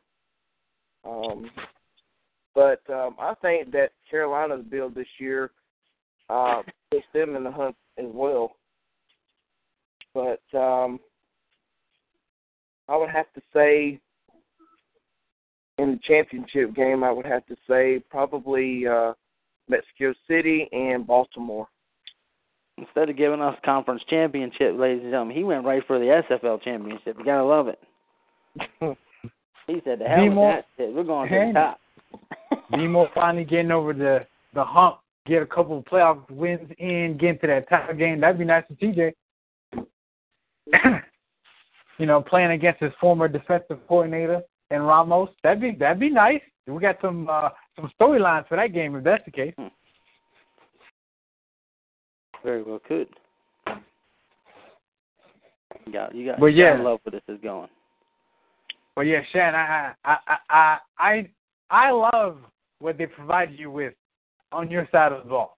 You know, I I, I don't know how much you like it, but that's a very nice. Uh, uh, they gave you some nice toys to play around with defensively. So I can't wait to see what you do with that. Um, without going into too much detail, revealing game plans, um, you know, whatnot. Like how you know, what, give me a you know, can you uh, expand on your defense and you know the philosophy you have behind it, especially with the, the the horses they gave you to work with. Um, I just think that um, I'm trying to trying to stop that deep ball. Um, you know, uh, the last couple seasons we've been really, um, if you would, struggling with that. So I feel like with the two uh, silver corners and the gold free safety, we're just looking at stopping some deep threats that we have been typically uh, not been able to stop. Uh, with the uh, with the linebacker position, we're just really trying to stop the run there. So because it's a ve- it's a, a very balanced build with between Lil Moet free, you know, make sure that nothing happens over the top.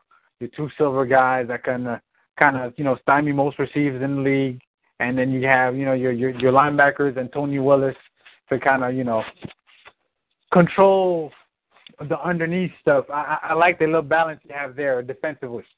I, I really do. That's why I said like, yeah, I, I, I'm I'm keeping the eye on it, Shan. See what you do with it over there. well, hey, I um I'm learning every day, man. It's it's one of those things that um you either grow and adapt or you just keep falling behind and I don't want to be that that guy that keeps falling behind. I want to keep learning, keep growing, uh and just do my part what I need to do, man. I like it. You gotta love the attitude. You gotta love it.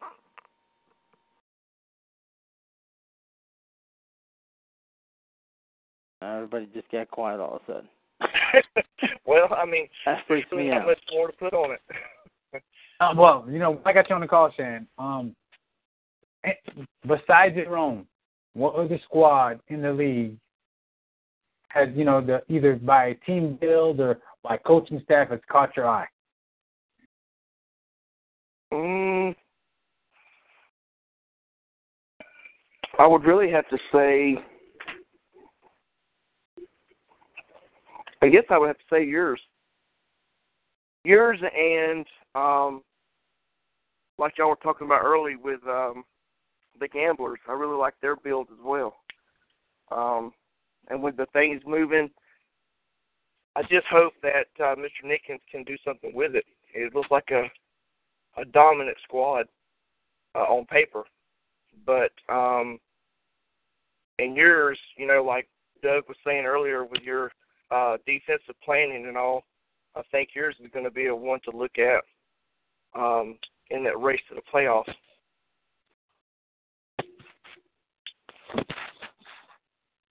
I like it. I can't wait. We're less than two weeks away, folks. Thirteen days. Man, I, Thirteen I, days. it, it I- the more the more it goes to January the sixth is when we have to turn these playbooks in, the more Yep. nervous I get. He's gonna have a nervous breakdown. I'm gonna have a nervous He breakdown. be, he better not. He he better not because I'm the one who has to deal with that on the phone. right. Oh, brother. Now, Oh, now, man. remember, now, now remember, folks, we st- we starting in prime time Sunday night. Okay, this is this is for for shizzle. It's for real. For reals. It's for real. This ain't for fake. It's for real. This ain't a scrimmage. Assimilate. These are for real. Thirteen days. Uh, yeah, and, So and any- in 13 days, like you said, in 13 days, all of us will finally get our fix, and that is be the sexiness of which is Cam and Irvine's voice returning to our lives. You know what I'm saying?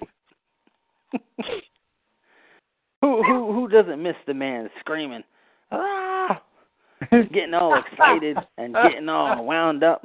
I mean, it, it, it, it is just it is just a joy to hear it. So, yeah, Well, you gotta and then- just for that. And then 14 days. Don't forget the game of the week. Now we we need all you guys to show up. Um, I, I, I'm not sure if we're doing the post game call yet. Um, we we might. If we do, um, we're going to need people to call in and let us know what they think about not only the game at hand but the entire week. Um, so make sure you guys tune in on Monday as well if you can make it. Um, and you know, I'm me and Mike are excited to get going on it. Um, uh, we've been doing our homework on these two games. Obviously, I'm kind of doubling up and having to prepare for the game as well as do the homework on the backstories. Exactly. So uh, come come the 16th, I'm going to be a giant ball of stress, but I'm going to need you guys there to, the as an audience, kind of support me. Uh, so that that would be nice if you guys could all show up on the 16th as well. Uh, what, There's a game on that day? Huh, wow. Surprising. Now, now look, Mighty, just because just because your team didn't get put in this week doesn't mean that it can't go in in a further week. You know. oh man. I will say this though. I will I will say this. The the another reason that we looked at Sioux Falls and, and Carolina was Carolina 29 people. Uh, it, it actually just went up to 30 the other day in, in our locker room. Um, That very busy in there. there. And, and then when you look at Sioux Falls, um, in, when they have their games, when they were on Twitch, um, they were always very respectful, um, very aware, very uh, present in the chat. It was a presence, a respectful presence, um, always saying good game to the other teams. If you're not in the game of the week, showing up, uh, doing your part, being respectful, representing your team in a good fashion, that will earn you points to where if we have a 50-50 toss-up between your game and another game, if we can remember that you are respectful and are in the chat all the time at all the games, we will take that into account um, when trying to decide what game we're putting on game of the week. Um, so showing up on Monday is the start of that for this season. Sounds good to me. Okay. Uh, I want to throw this out there, everybody. Um, I want the guys in the chat, if you if you can, uh, to to chime in on it, give us your thoughts on it as well. But uh, just one thing I want to. no, two minutes is too long. Um, I said that out loud, didn't I, Mighty? Um, Just love, just love it. uh, week one, I'm going to mention the game one more time, and then I'm going to ask everybody a question. That includes you, you gentlemen on the call, everybody in the chat. I want to get everyone's thoughts. Week one, L.A. at Las Vegas, Baltimore at Atlanta, Mexico City at Alaska, Tallahassee at St. Louis, Carolina at Sioux Falls, OKC at Dallas. That brings me to two questions. Which game has the biggest chance of an upset, and which game would be your stone cold lock? Uh, um, I can jump on the grenade first if that if that's what we uh, we need someone to Go dive it. right on this bombshell. Um, lock. If we're going lock, I'm going Los Angeles over Las Vegas in um, the Sin City, as we'll call it.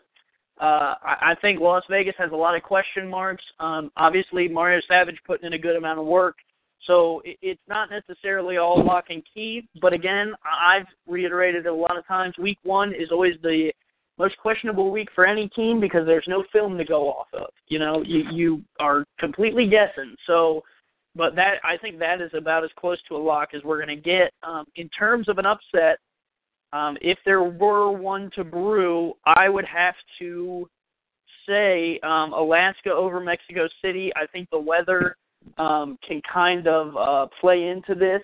Um, I, I, as you guys will see, I, I'll make my pick. Um, we're in another show on another venue at some point that I'm sure you guys will learn about soon. But I, I think um, if the weather plays into Alaska's hands, um, they could come away with one here. So that'll be that'll be the one that I'll look for um, to possibly be an upset.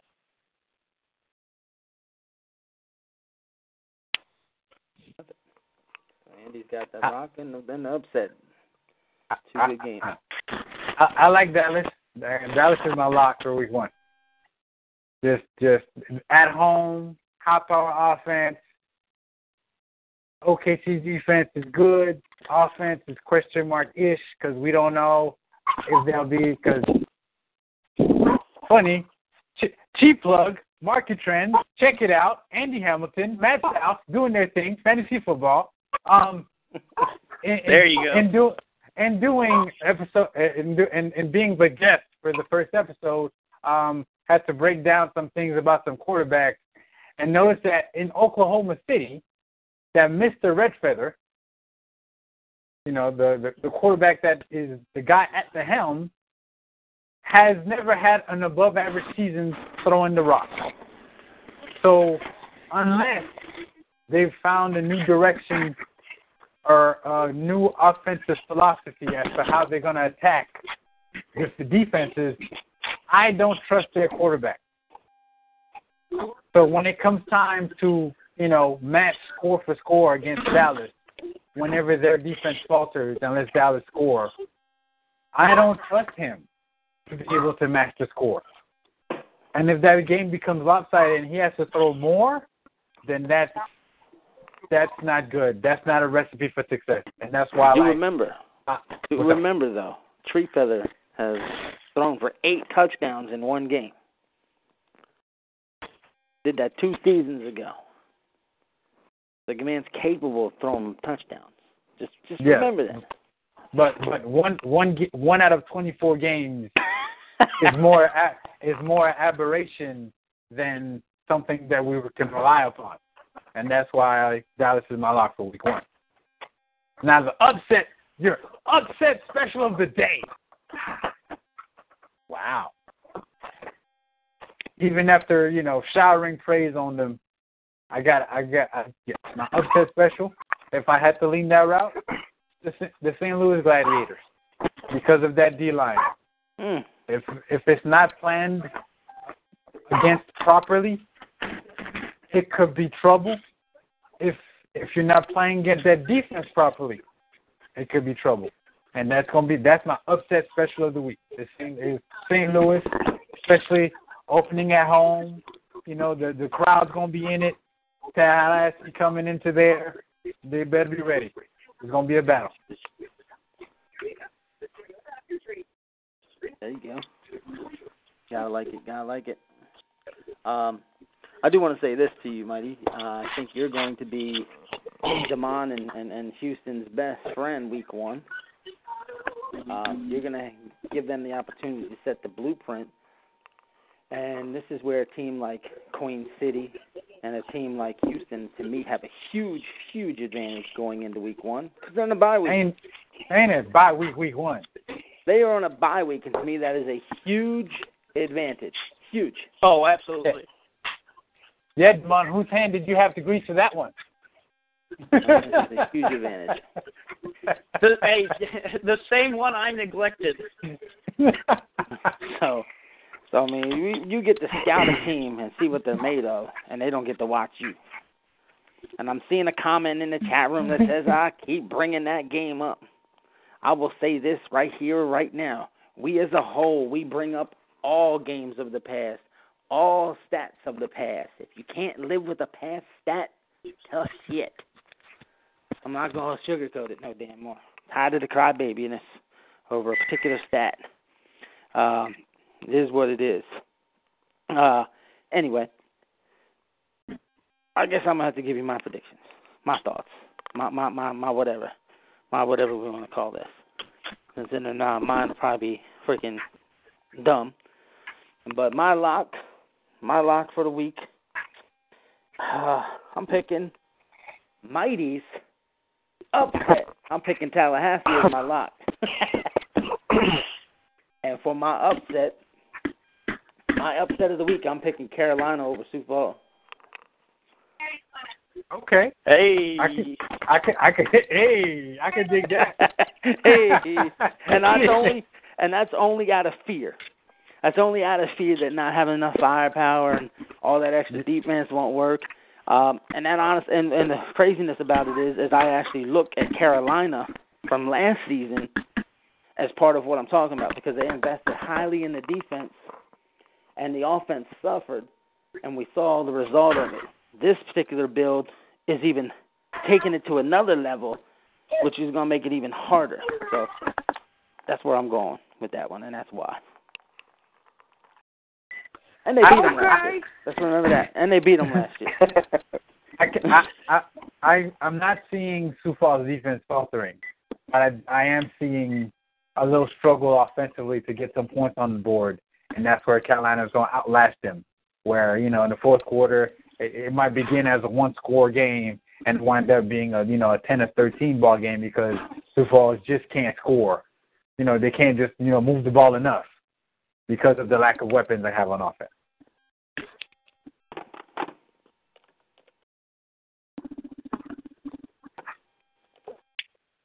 Okay, I just want to throw this out there. In that game when Tree Feather threw for eight touchdowns, we had 300 yards rushing, and Dr. Sim had 377 receiving yards. Just want to throw that out there, so he's happy. I love you, Demond. I love you, buddy, but I'm gonna tell you, you get very offensive too easily, buddy. Relax. We're just pointing out stats. We were talking about Red Feather. Okay. He said he didn't think he could get the job done. As a journalist, if you will, you throw in the fact that the man has done what he's being doubted of being able to do. It wasn't a matter of rushing yards or receiving yards or the score of the game.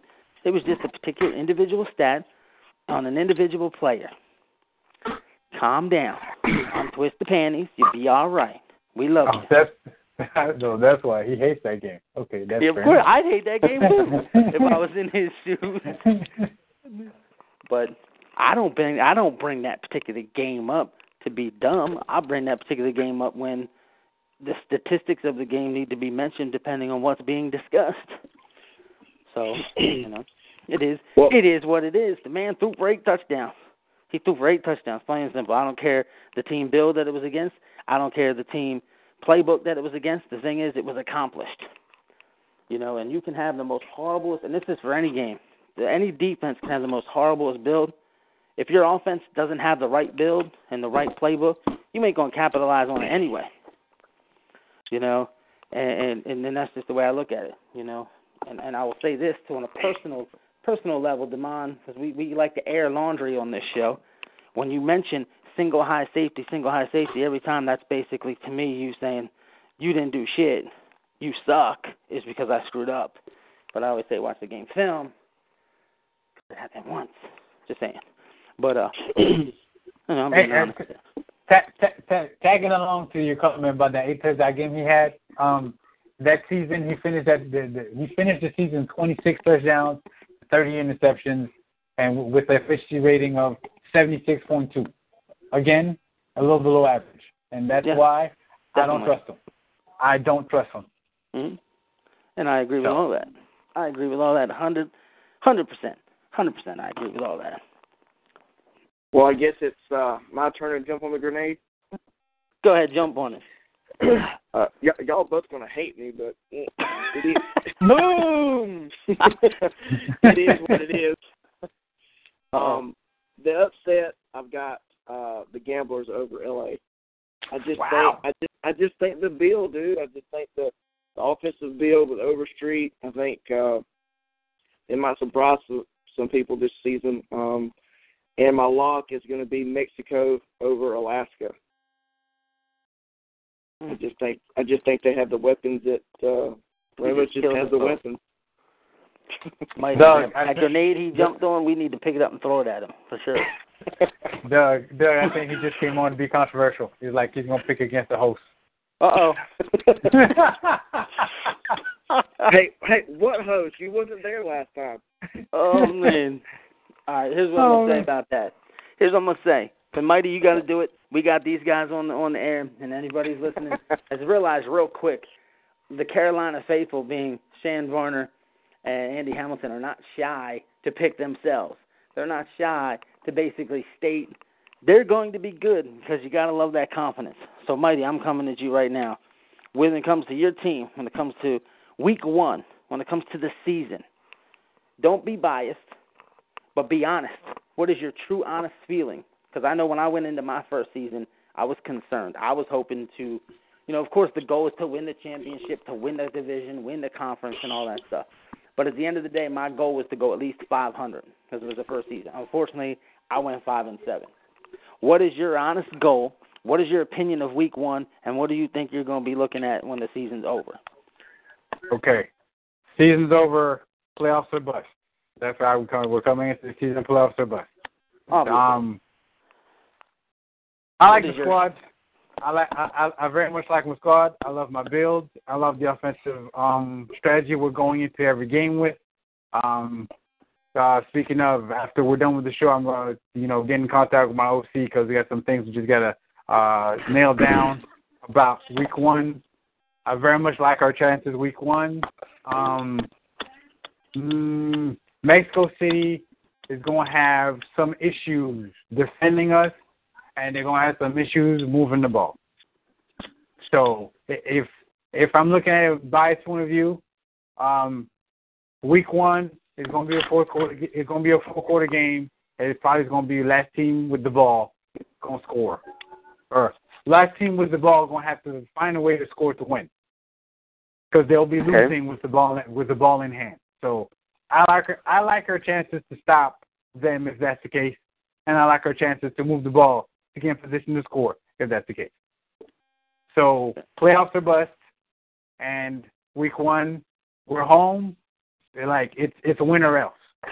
No, it's not even it's not even win or else. It's burn the boat. There's no going back. Gotcha. There's no options. It's win. It, it, it's it's it's winning. That, that's that's the only option. Um, well, I'll I'll take that same question that I gave you and I'll give it to myself. I- I'm obviously got the same goals, like I said for last year. You know, the goal is going to be to win the conference, to to the championship game, et cetera, et cetera.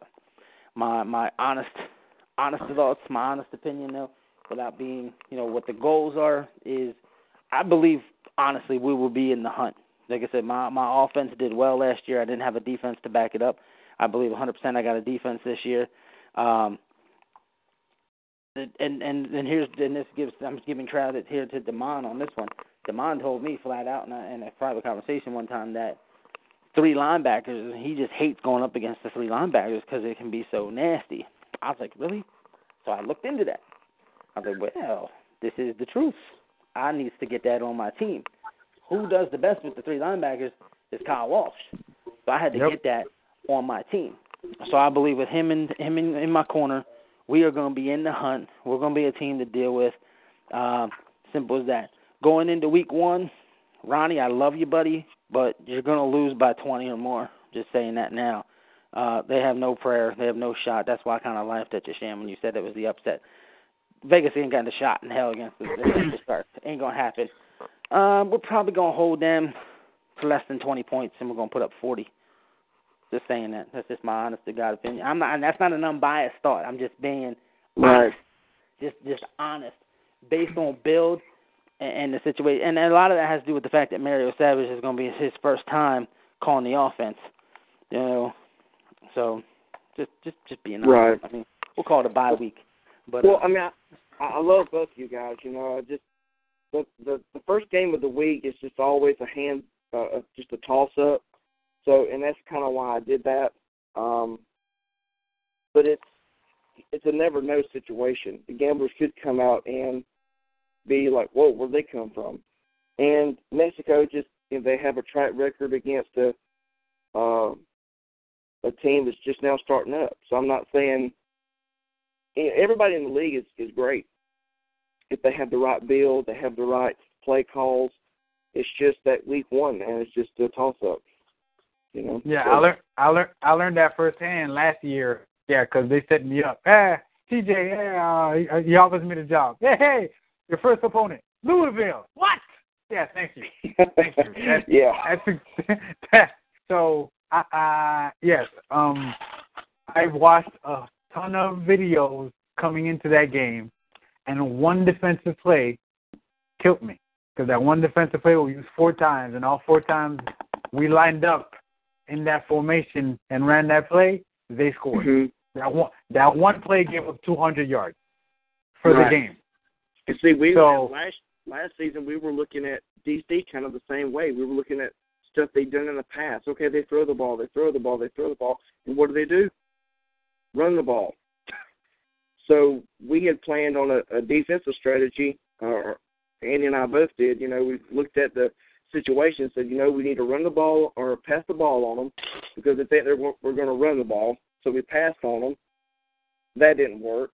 They were ready for that. Um, and then we thought that we were going to try to stop the pass on them, and they ran the ball. So Hopkins like killed us, you know. So they beat us forty something to thirteen, I think it was.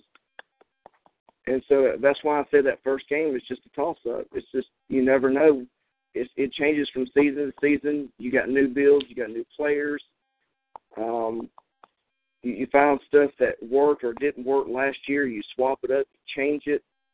Um, you know, like Doug said, you know his his defense was terrible last year. His offense was great. So then he had to get somebody who knew more about defense than he did. He put that in. That's good. That's good strategy. That's good game planning. That's taking your weakness out of it and putting somebody else's strength in it, and that's what makes you a a uh, a contender for the uh, for the playoffs. Change, change is inevitable. And don't forget, you can have the exact same build, but your team can still be different because you messed up, mixed up the ability. Right, that too. hmm So you have to take all that into accountability. You know. To me, that's the scariest one. When a team keeps the same build, but they come out being different, different, playing different, because of their their ability changes.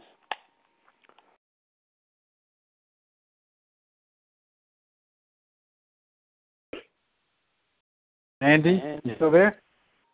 Yeah, I'm here. What? You got homework glasses? what? Yeah, what I'm here. just What? happened? What just happened there? You got Um, a freaking problem? Such anger. what? Oh, okay. Um, oh man. Yeah, I'm here. What?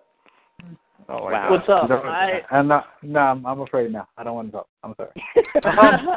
Um, no. Um. So y'all got a pretty. Y'all, y'all have a pretty good idea of how y'all gonna attack Sioux Falls Monday night.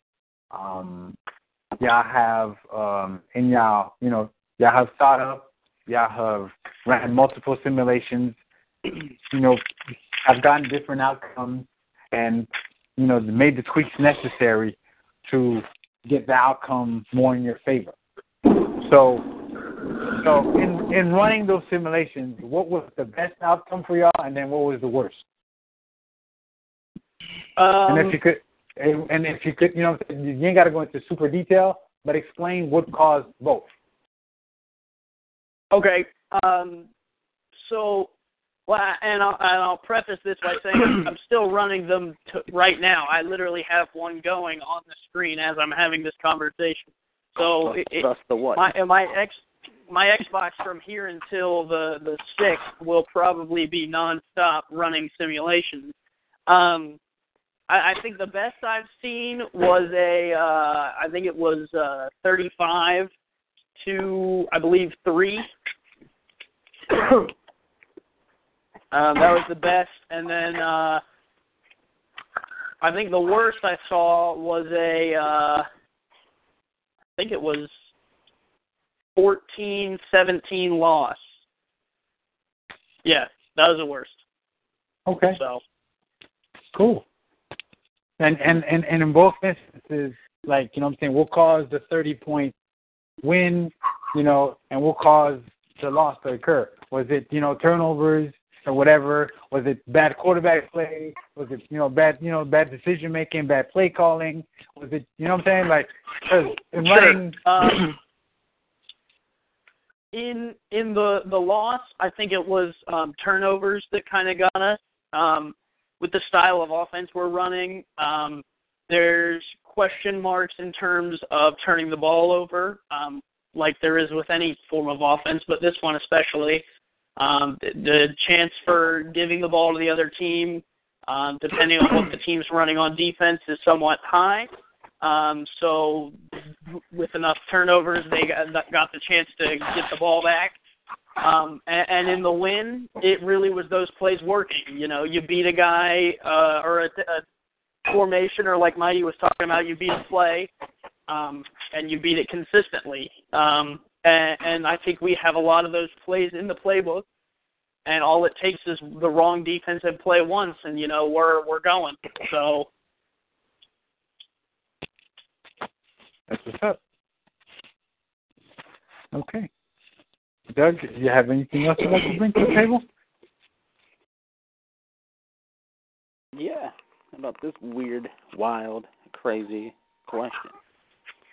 Because it's way too early and we don't know squat about nothing. But let's throw it out there just for the fun of it. And that is your three top candidates to be league MVP. Hmm. um, That's hard to pick based on we know nothing. let's see. Um, I like.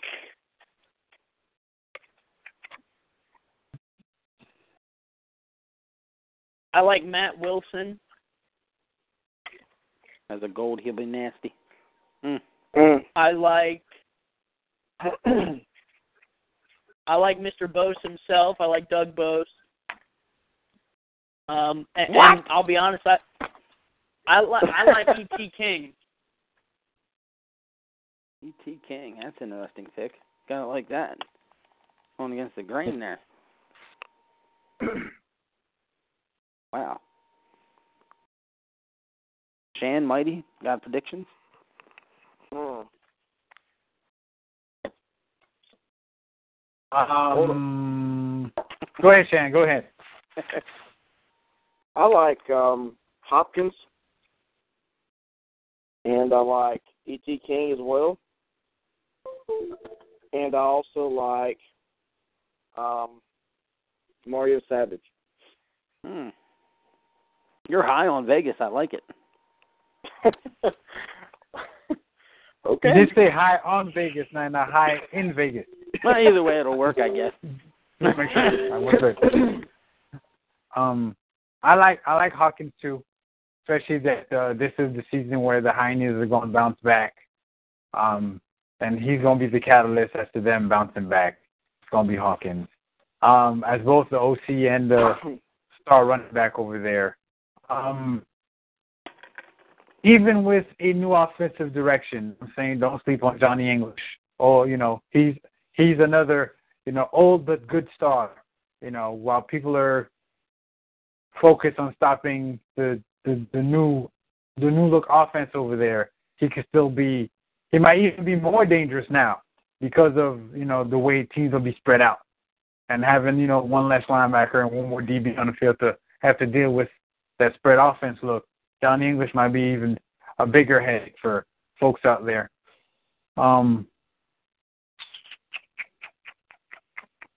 I'm gonna throw this one out there, and our own director of player personnel himself, Mr. Andrew Rastelli, with the four wide receivers out in Baltimore. Mm. That won't surprise me if he puts up uh, some some ridiculous numbers out there as well. So Isn't he gold those- as well? no, he's actually a silver. Well, he's throwing yeah. to he's throwing to four four receivers, of which you have a gold and a silver there. So Right, I could see him yeah. doing some damage there too. Yeah. Interesting. I mean, that's why I said earlier, um, you know, Baltimore and uh, Mexico, because both of those guys like to throw the ball. I mean, I'm not saying that Sioux Falls couldn't make it, or you know, or or, or L.A., but I'm just saying strategically, I would pick those two because of the success they've had in the past. No, I'll give you guys my three. My three picks. Okay. Um, I was sitting here trying to figure out who would be my three star players. That'd be the MVP. Who who they could be. Who will they not be? Who they won't be? And been really looking at it. Uh, based on the fact that I know this team loves to run the football and run the football some more and then run it again, and he's been echoed more than once. Deion Hawkins. He's going to be. He, he he's now with a team that will run the ball to his style, I believe. He'll be even better in Houston than he was in DC. So to me, he instantly gets some gets some love. Uh, number two for me is going to be Justin Beakley Jr. That's just for the fact that, based on the build, based on the weather, I'm thinking he's going to get a lot of damn carries. So his numbers will go up. And to me, the guy that is the MVP favorite, I'm taking Julian Tyree. Those would be my three picks to be MVP at the end of the season.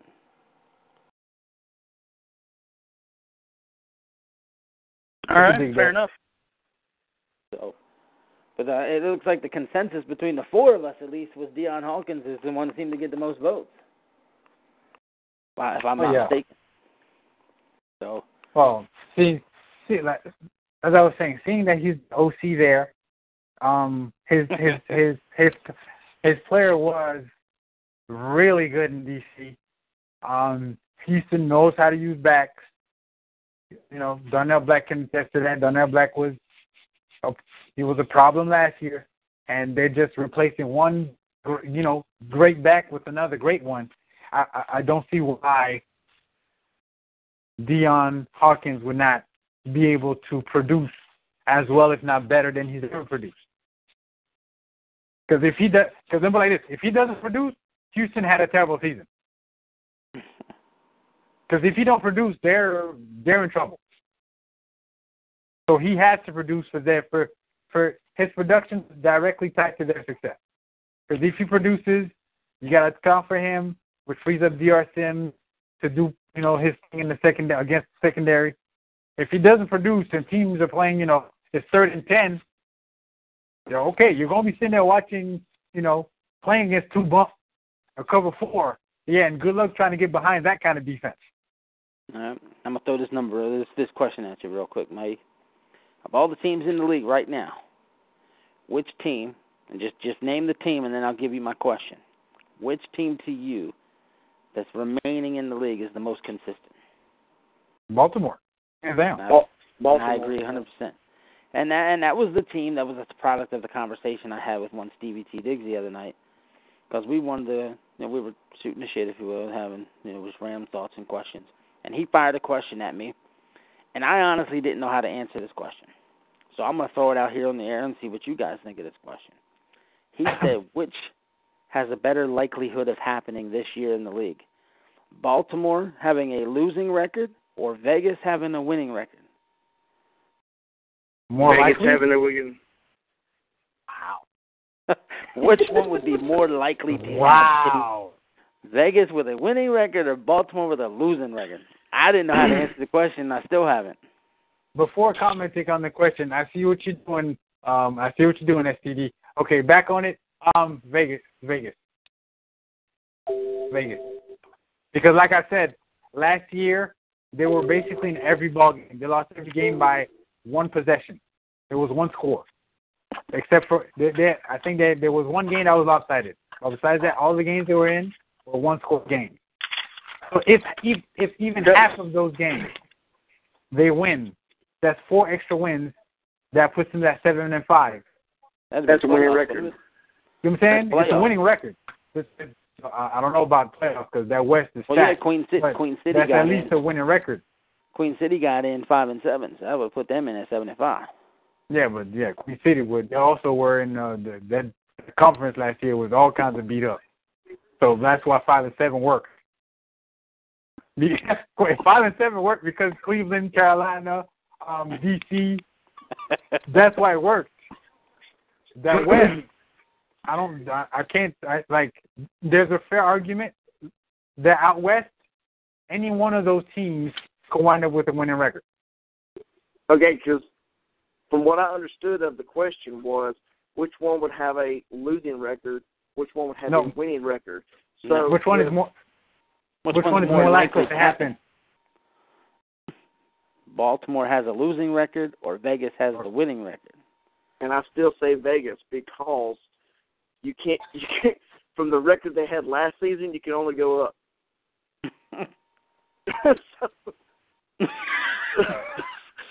so if you're talking if you're talking about playoff runs, then of course Playoff?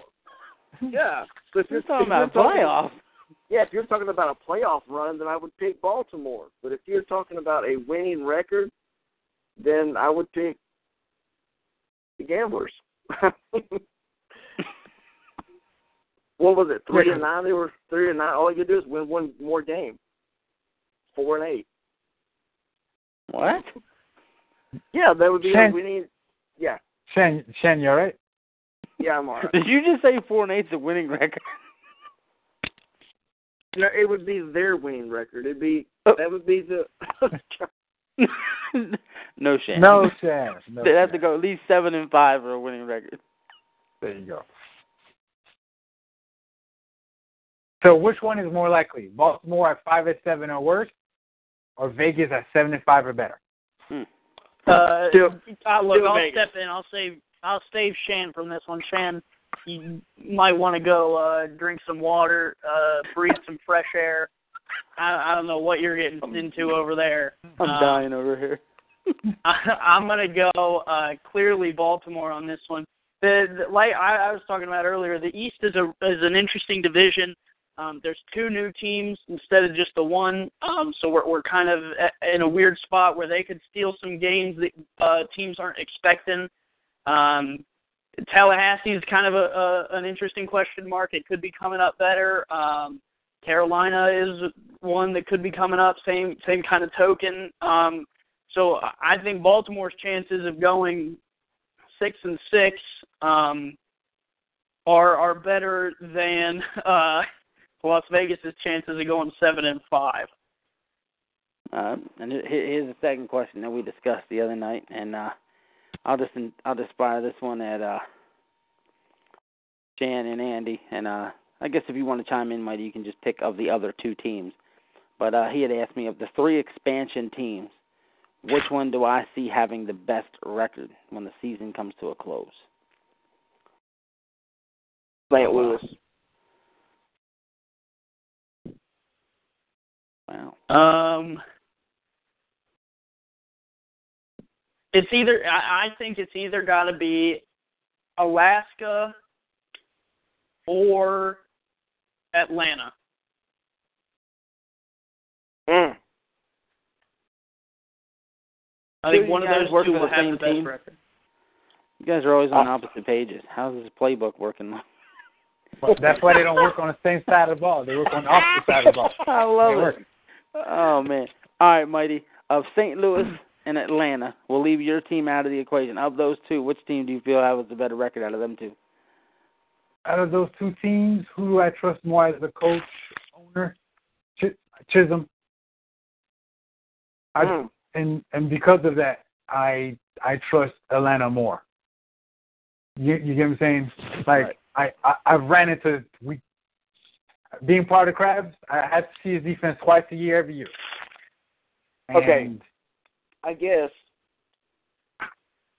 I, I guess I'm just the oddball here today because I, I say St. Louis, dude. Colin's been around a lot longer. It's not about being around. It's about being effective. There's a difference. So I, I could be around as long as I want. If if someone's more effective than I have and he's been half the time, I'm going with the guy that's been more effective. Well, a lot of a lot of interest. I actually checked the chat, hoping we'd get a little bit more comments, but nobody nobody dropped their opinions on those questions. So, but yeah, uh, I do know I do know Mighty's time's running short. Mine's actually running short because uh, we both got to take care of some family things and personal things. Uh, so if anyone has any other thoughts, opinions, questions, comments, whatever, fire them out. If not, we'll save it to the next one. Um, and hopefully Doug, the you next pick? one sooner than later. Doug, who'd you pick? For which one? Uh, expansion squad. Uh well, well to to mention what Shan's saying, he's picking St. Louis. I can see why he's picking St. Louis. You know, they got Heat Chul. If they use him properly, he's going to be a threat. If them three defensive linemen do what they need to do to make up for the lack of a strong safety, that could be a very dangerous team. I think they spent their money wisely as far as abilities go. Uh, you take a look at Atlanta; they have a very solid overall build.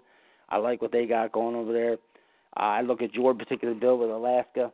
Clearly, to me, you want to pound the ball down people's throats. This is a pass-happy league, so you're clearly going against the grain, in my opinion. Um, but you could be doing something, and we're all smoking weed over here, uh, hanging out with Mr. Skeletor P Funk. so, uh, if I had to pick, which obviously I'm going to because I asked the question, now it's being thrown at me. If I had to lay money down right now, the team I'm picking, uh, just simply because I said I think they could produce an MVP, I'm going to have to go with Alaska because we've seen a running game dominate and ball control. It's it's going to be a sloppy field. You know, you keep mentioning that weather. Based on the current weather report, it looks like it's a 95% chance you'll be in a snow game next week or whatever. So, you know, on the 15th, so it looks like your game is going to be in the snow. As of right now, that's what the weather report shows. It will be a snow game. You pilled, you set up your team, your team for it, with the two tight ends, the, the gold running back. You even threw in the kicker, and we discussed that earlier. So, I, I got to go with you, even though to me you play in the overall tougher conference.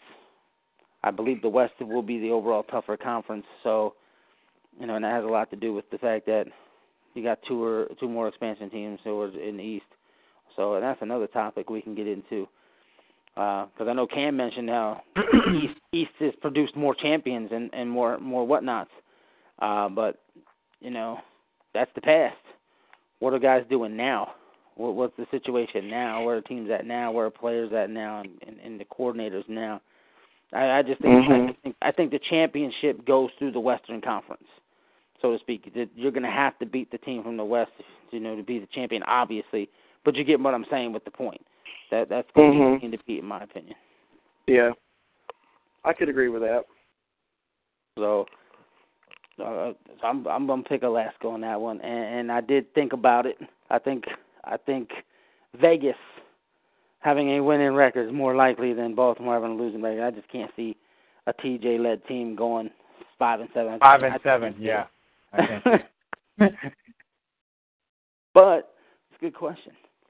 Know, I don't know where that question came from him the other night, but I was like, whoa. no, I know exactly where it came from. That's why I know it. okay. Well, at least one of us knows what's going on because I sure as hell don't. Oh. And Andy, either of you got any other thoughts, opinions, comments, whatever? Andy, Andy six "Wait, man, he gone." Andy's going to yell at us again, so let's just keep quiet on him. Uh, I, I'm good. I'm just gonna go back to sipping my tea since I'm retarded on uh, broadcast here. So. it's all right.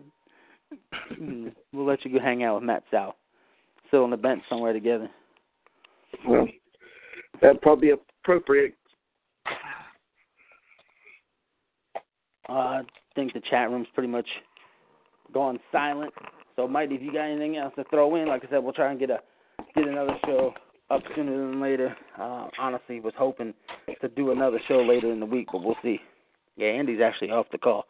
So, uh, my goal was to do a show possibly Thursday or Friday. Don't mark it down yet, but I'm actually trying to shoot for something like that. If you could do it in the evening, if you could do it in the evening, I'm I'm right there with you, brother. If you could do it in the evening, I'm right there with you. Hey, real quick, um, Mhm. this has nothing to do with the SFL. I'm just watching the game. Who do you think is going to win, Chicago or St. Louis? Hockey. What in the blue hell? Wow, that that came out of left field. My goodness. Yeah, I'm watching. He said, Chicago to St. Louis, and I'm sitting there scratching my head. What the fuck are you talking about? And they, hockey. Um. Wow. I didn't Yeah, really still just because hockey. I live in just because I live in Alabama doesn't mean I won't watch hockey. I didn't know Dude, they I still haven't watched hockey. hockey. I haven't watched hockey in forever. And I'm a Habs fan, like hardcore, and I haven't watched hockey in forever. Wow. I'm Well, a from friend of Chicago, mine- though, just to answer you. A friend of mine uh likes St. Louis and they sent me a jersey, so I guess I'm a St. Louis Blue fan. No wonder you're Well, on the that- well, that was nice of them. Damn. But other than that, I have nothing. I ain't watched hockey since Gretzky. Who's that? No, I'm just kidding. I'm just kidding. Coming from you, it, it could be believable. That would have been awful. Oh my goodness. Coming from Shan Varner, that could have been believable. After today's conversation. Hey, why? okay, I got one more question. Why are there no black people in hockey? Oh my goodness, that's where we're going now. Did he really ask that question? Yeah, I Um, mean, I don't I don't know. one. I don't see one guy in hockey. I guess the same reason why they're uh dying off in baseball. I guess. I I, I don't know what they're doing. Like I said, look, look, look, look at all the sports. Since he mentioned that, hockey don't have no black black players, right? For the most part. I mean, there's a few here or there. That's correct. Yeah. Okay, you look at baseball. Or NASCAR. Mostly, baseball is mostly Dominican, for the most part, Hispanic type players. You look at basketball; it's mostly black. Uh so I mean, hell, I mean, you can turn you can turn on a baseball game and not see one white player come up. You can watch a baseball game and see not one black player come on the screen. Same with hockey; you see all white people. If you watch a basketball game, you can see not one white guy on either team. You know, it's just that's the interesting part of sports and us as human beings and our race and our cultures where we come from. But uh, yeah, I don't, I, I can't answer that question. You didn't, and then you busted out with NASCAR. Huh? Did you really go there next? I'm from Alabama. Of course, we watch NASCAR. Well, well I'm, shit, I watch NASCAR too, but really? You're losing it, brother. That's why we love Shan Varner. He gives That's right. comic relief. That's right. That's what I do. I'm here all That's week. what he do. Ooh. Ow. Um Well, we'll we'll go put a poll up somewhere and see why that is. Do that, man. See if we can get you an answer. No Yeah, because idea. Google don't know either. Google don't know. Did you really? Did you really take that to Google? no. Oh my God! Let's see. Wouldn't shock me. Wouldn't shock me if he did. Somebody's blooping over there with their computer. But uh, It's mighty yeah, I'm out of I'm out of I'm out of topics for the day, obviously. So we can uh wrap this one up unless somebody has something else they want to throw in. I'm, uh, I'm just hoping it's not about hockey. All right. That's such a weird word, too. Hockey. that was so left field. Hey, leave it to Mr. Varner. That's right. That's where I come from, left field. Let's put it this way: if he's throwing out comments like out of left field, just imagine what his playbook gonna look like. Oh, It's gonna be is crazy. It's gonna be balling because I don't know anything about defense. It's, it's gonna be balling all right with tears. Probably. oh my gosh. and Andy's gonna be throwing for 400 yards, and I'm gonna be like giving up 400 yards. Oh wow, that's confidence. Where'd it go? Ain't it? A minute ago, you thought you were in conference championship games, and now you're saying you're going to up 400 yards. Man, uh, do you have Nah. bipolar syndrome or something? Yeah, sort of. I have no idea. I have no idea. That's a big word. I don't have no idea what that means. oh man. All right.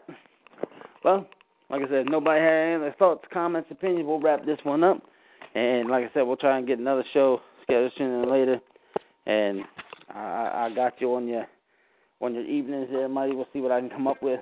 Because I normally Okay. work in the evening. That's what's horrible. And then there's times that I'm off, and then I got the wife and kids running around. And unfortunately Oh, I just- for me, I lock them out. and I need my unfortunately for me, quiet. I'm currently in the Stone Age. I only have one telephone, not even a cell phone. I have a house phone, and it's corded. Uh, They make those? Yeah, they actually sell them for six dollars at Walmart. Wow. Nice.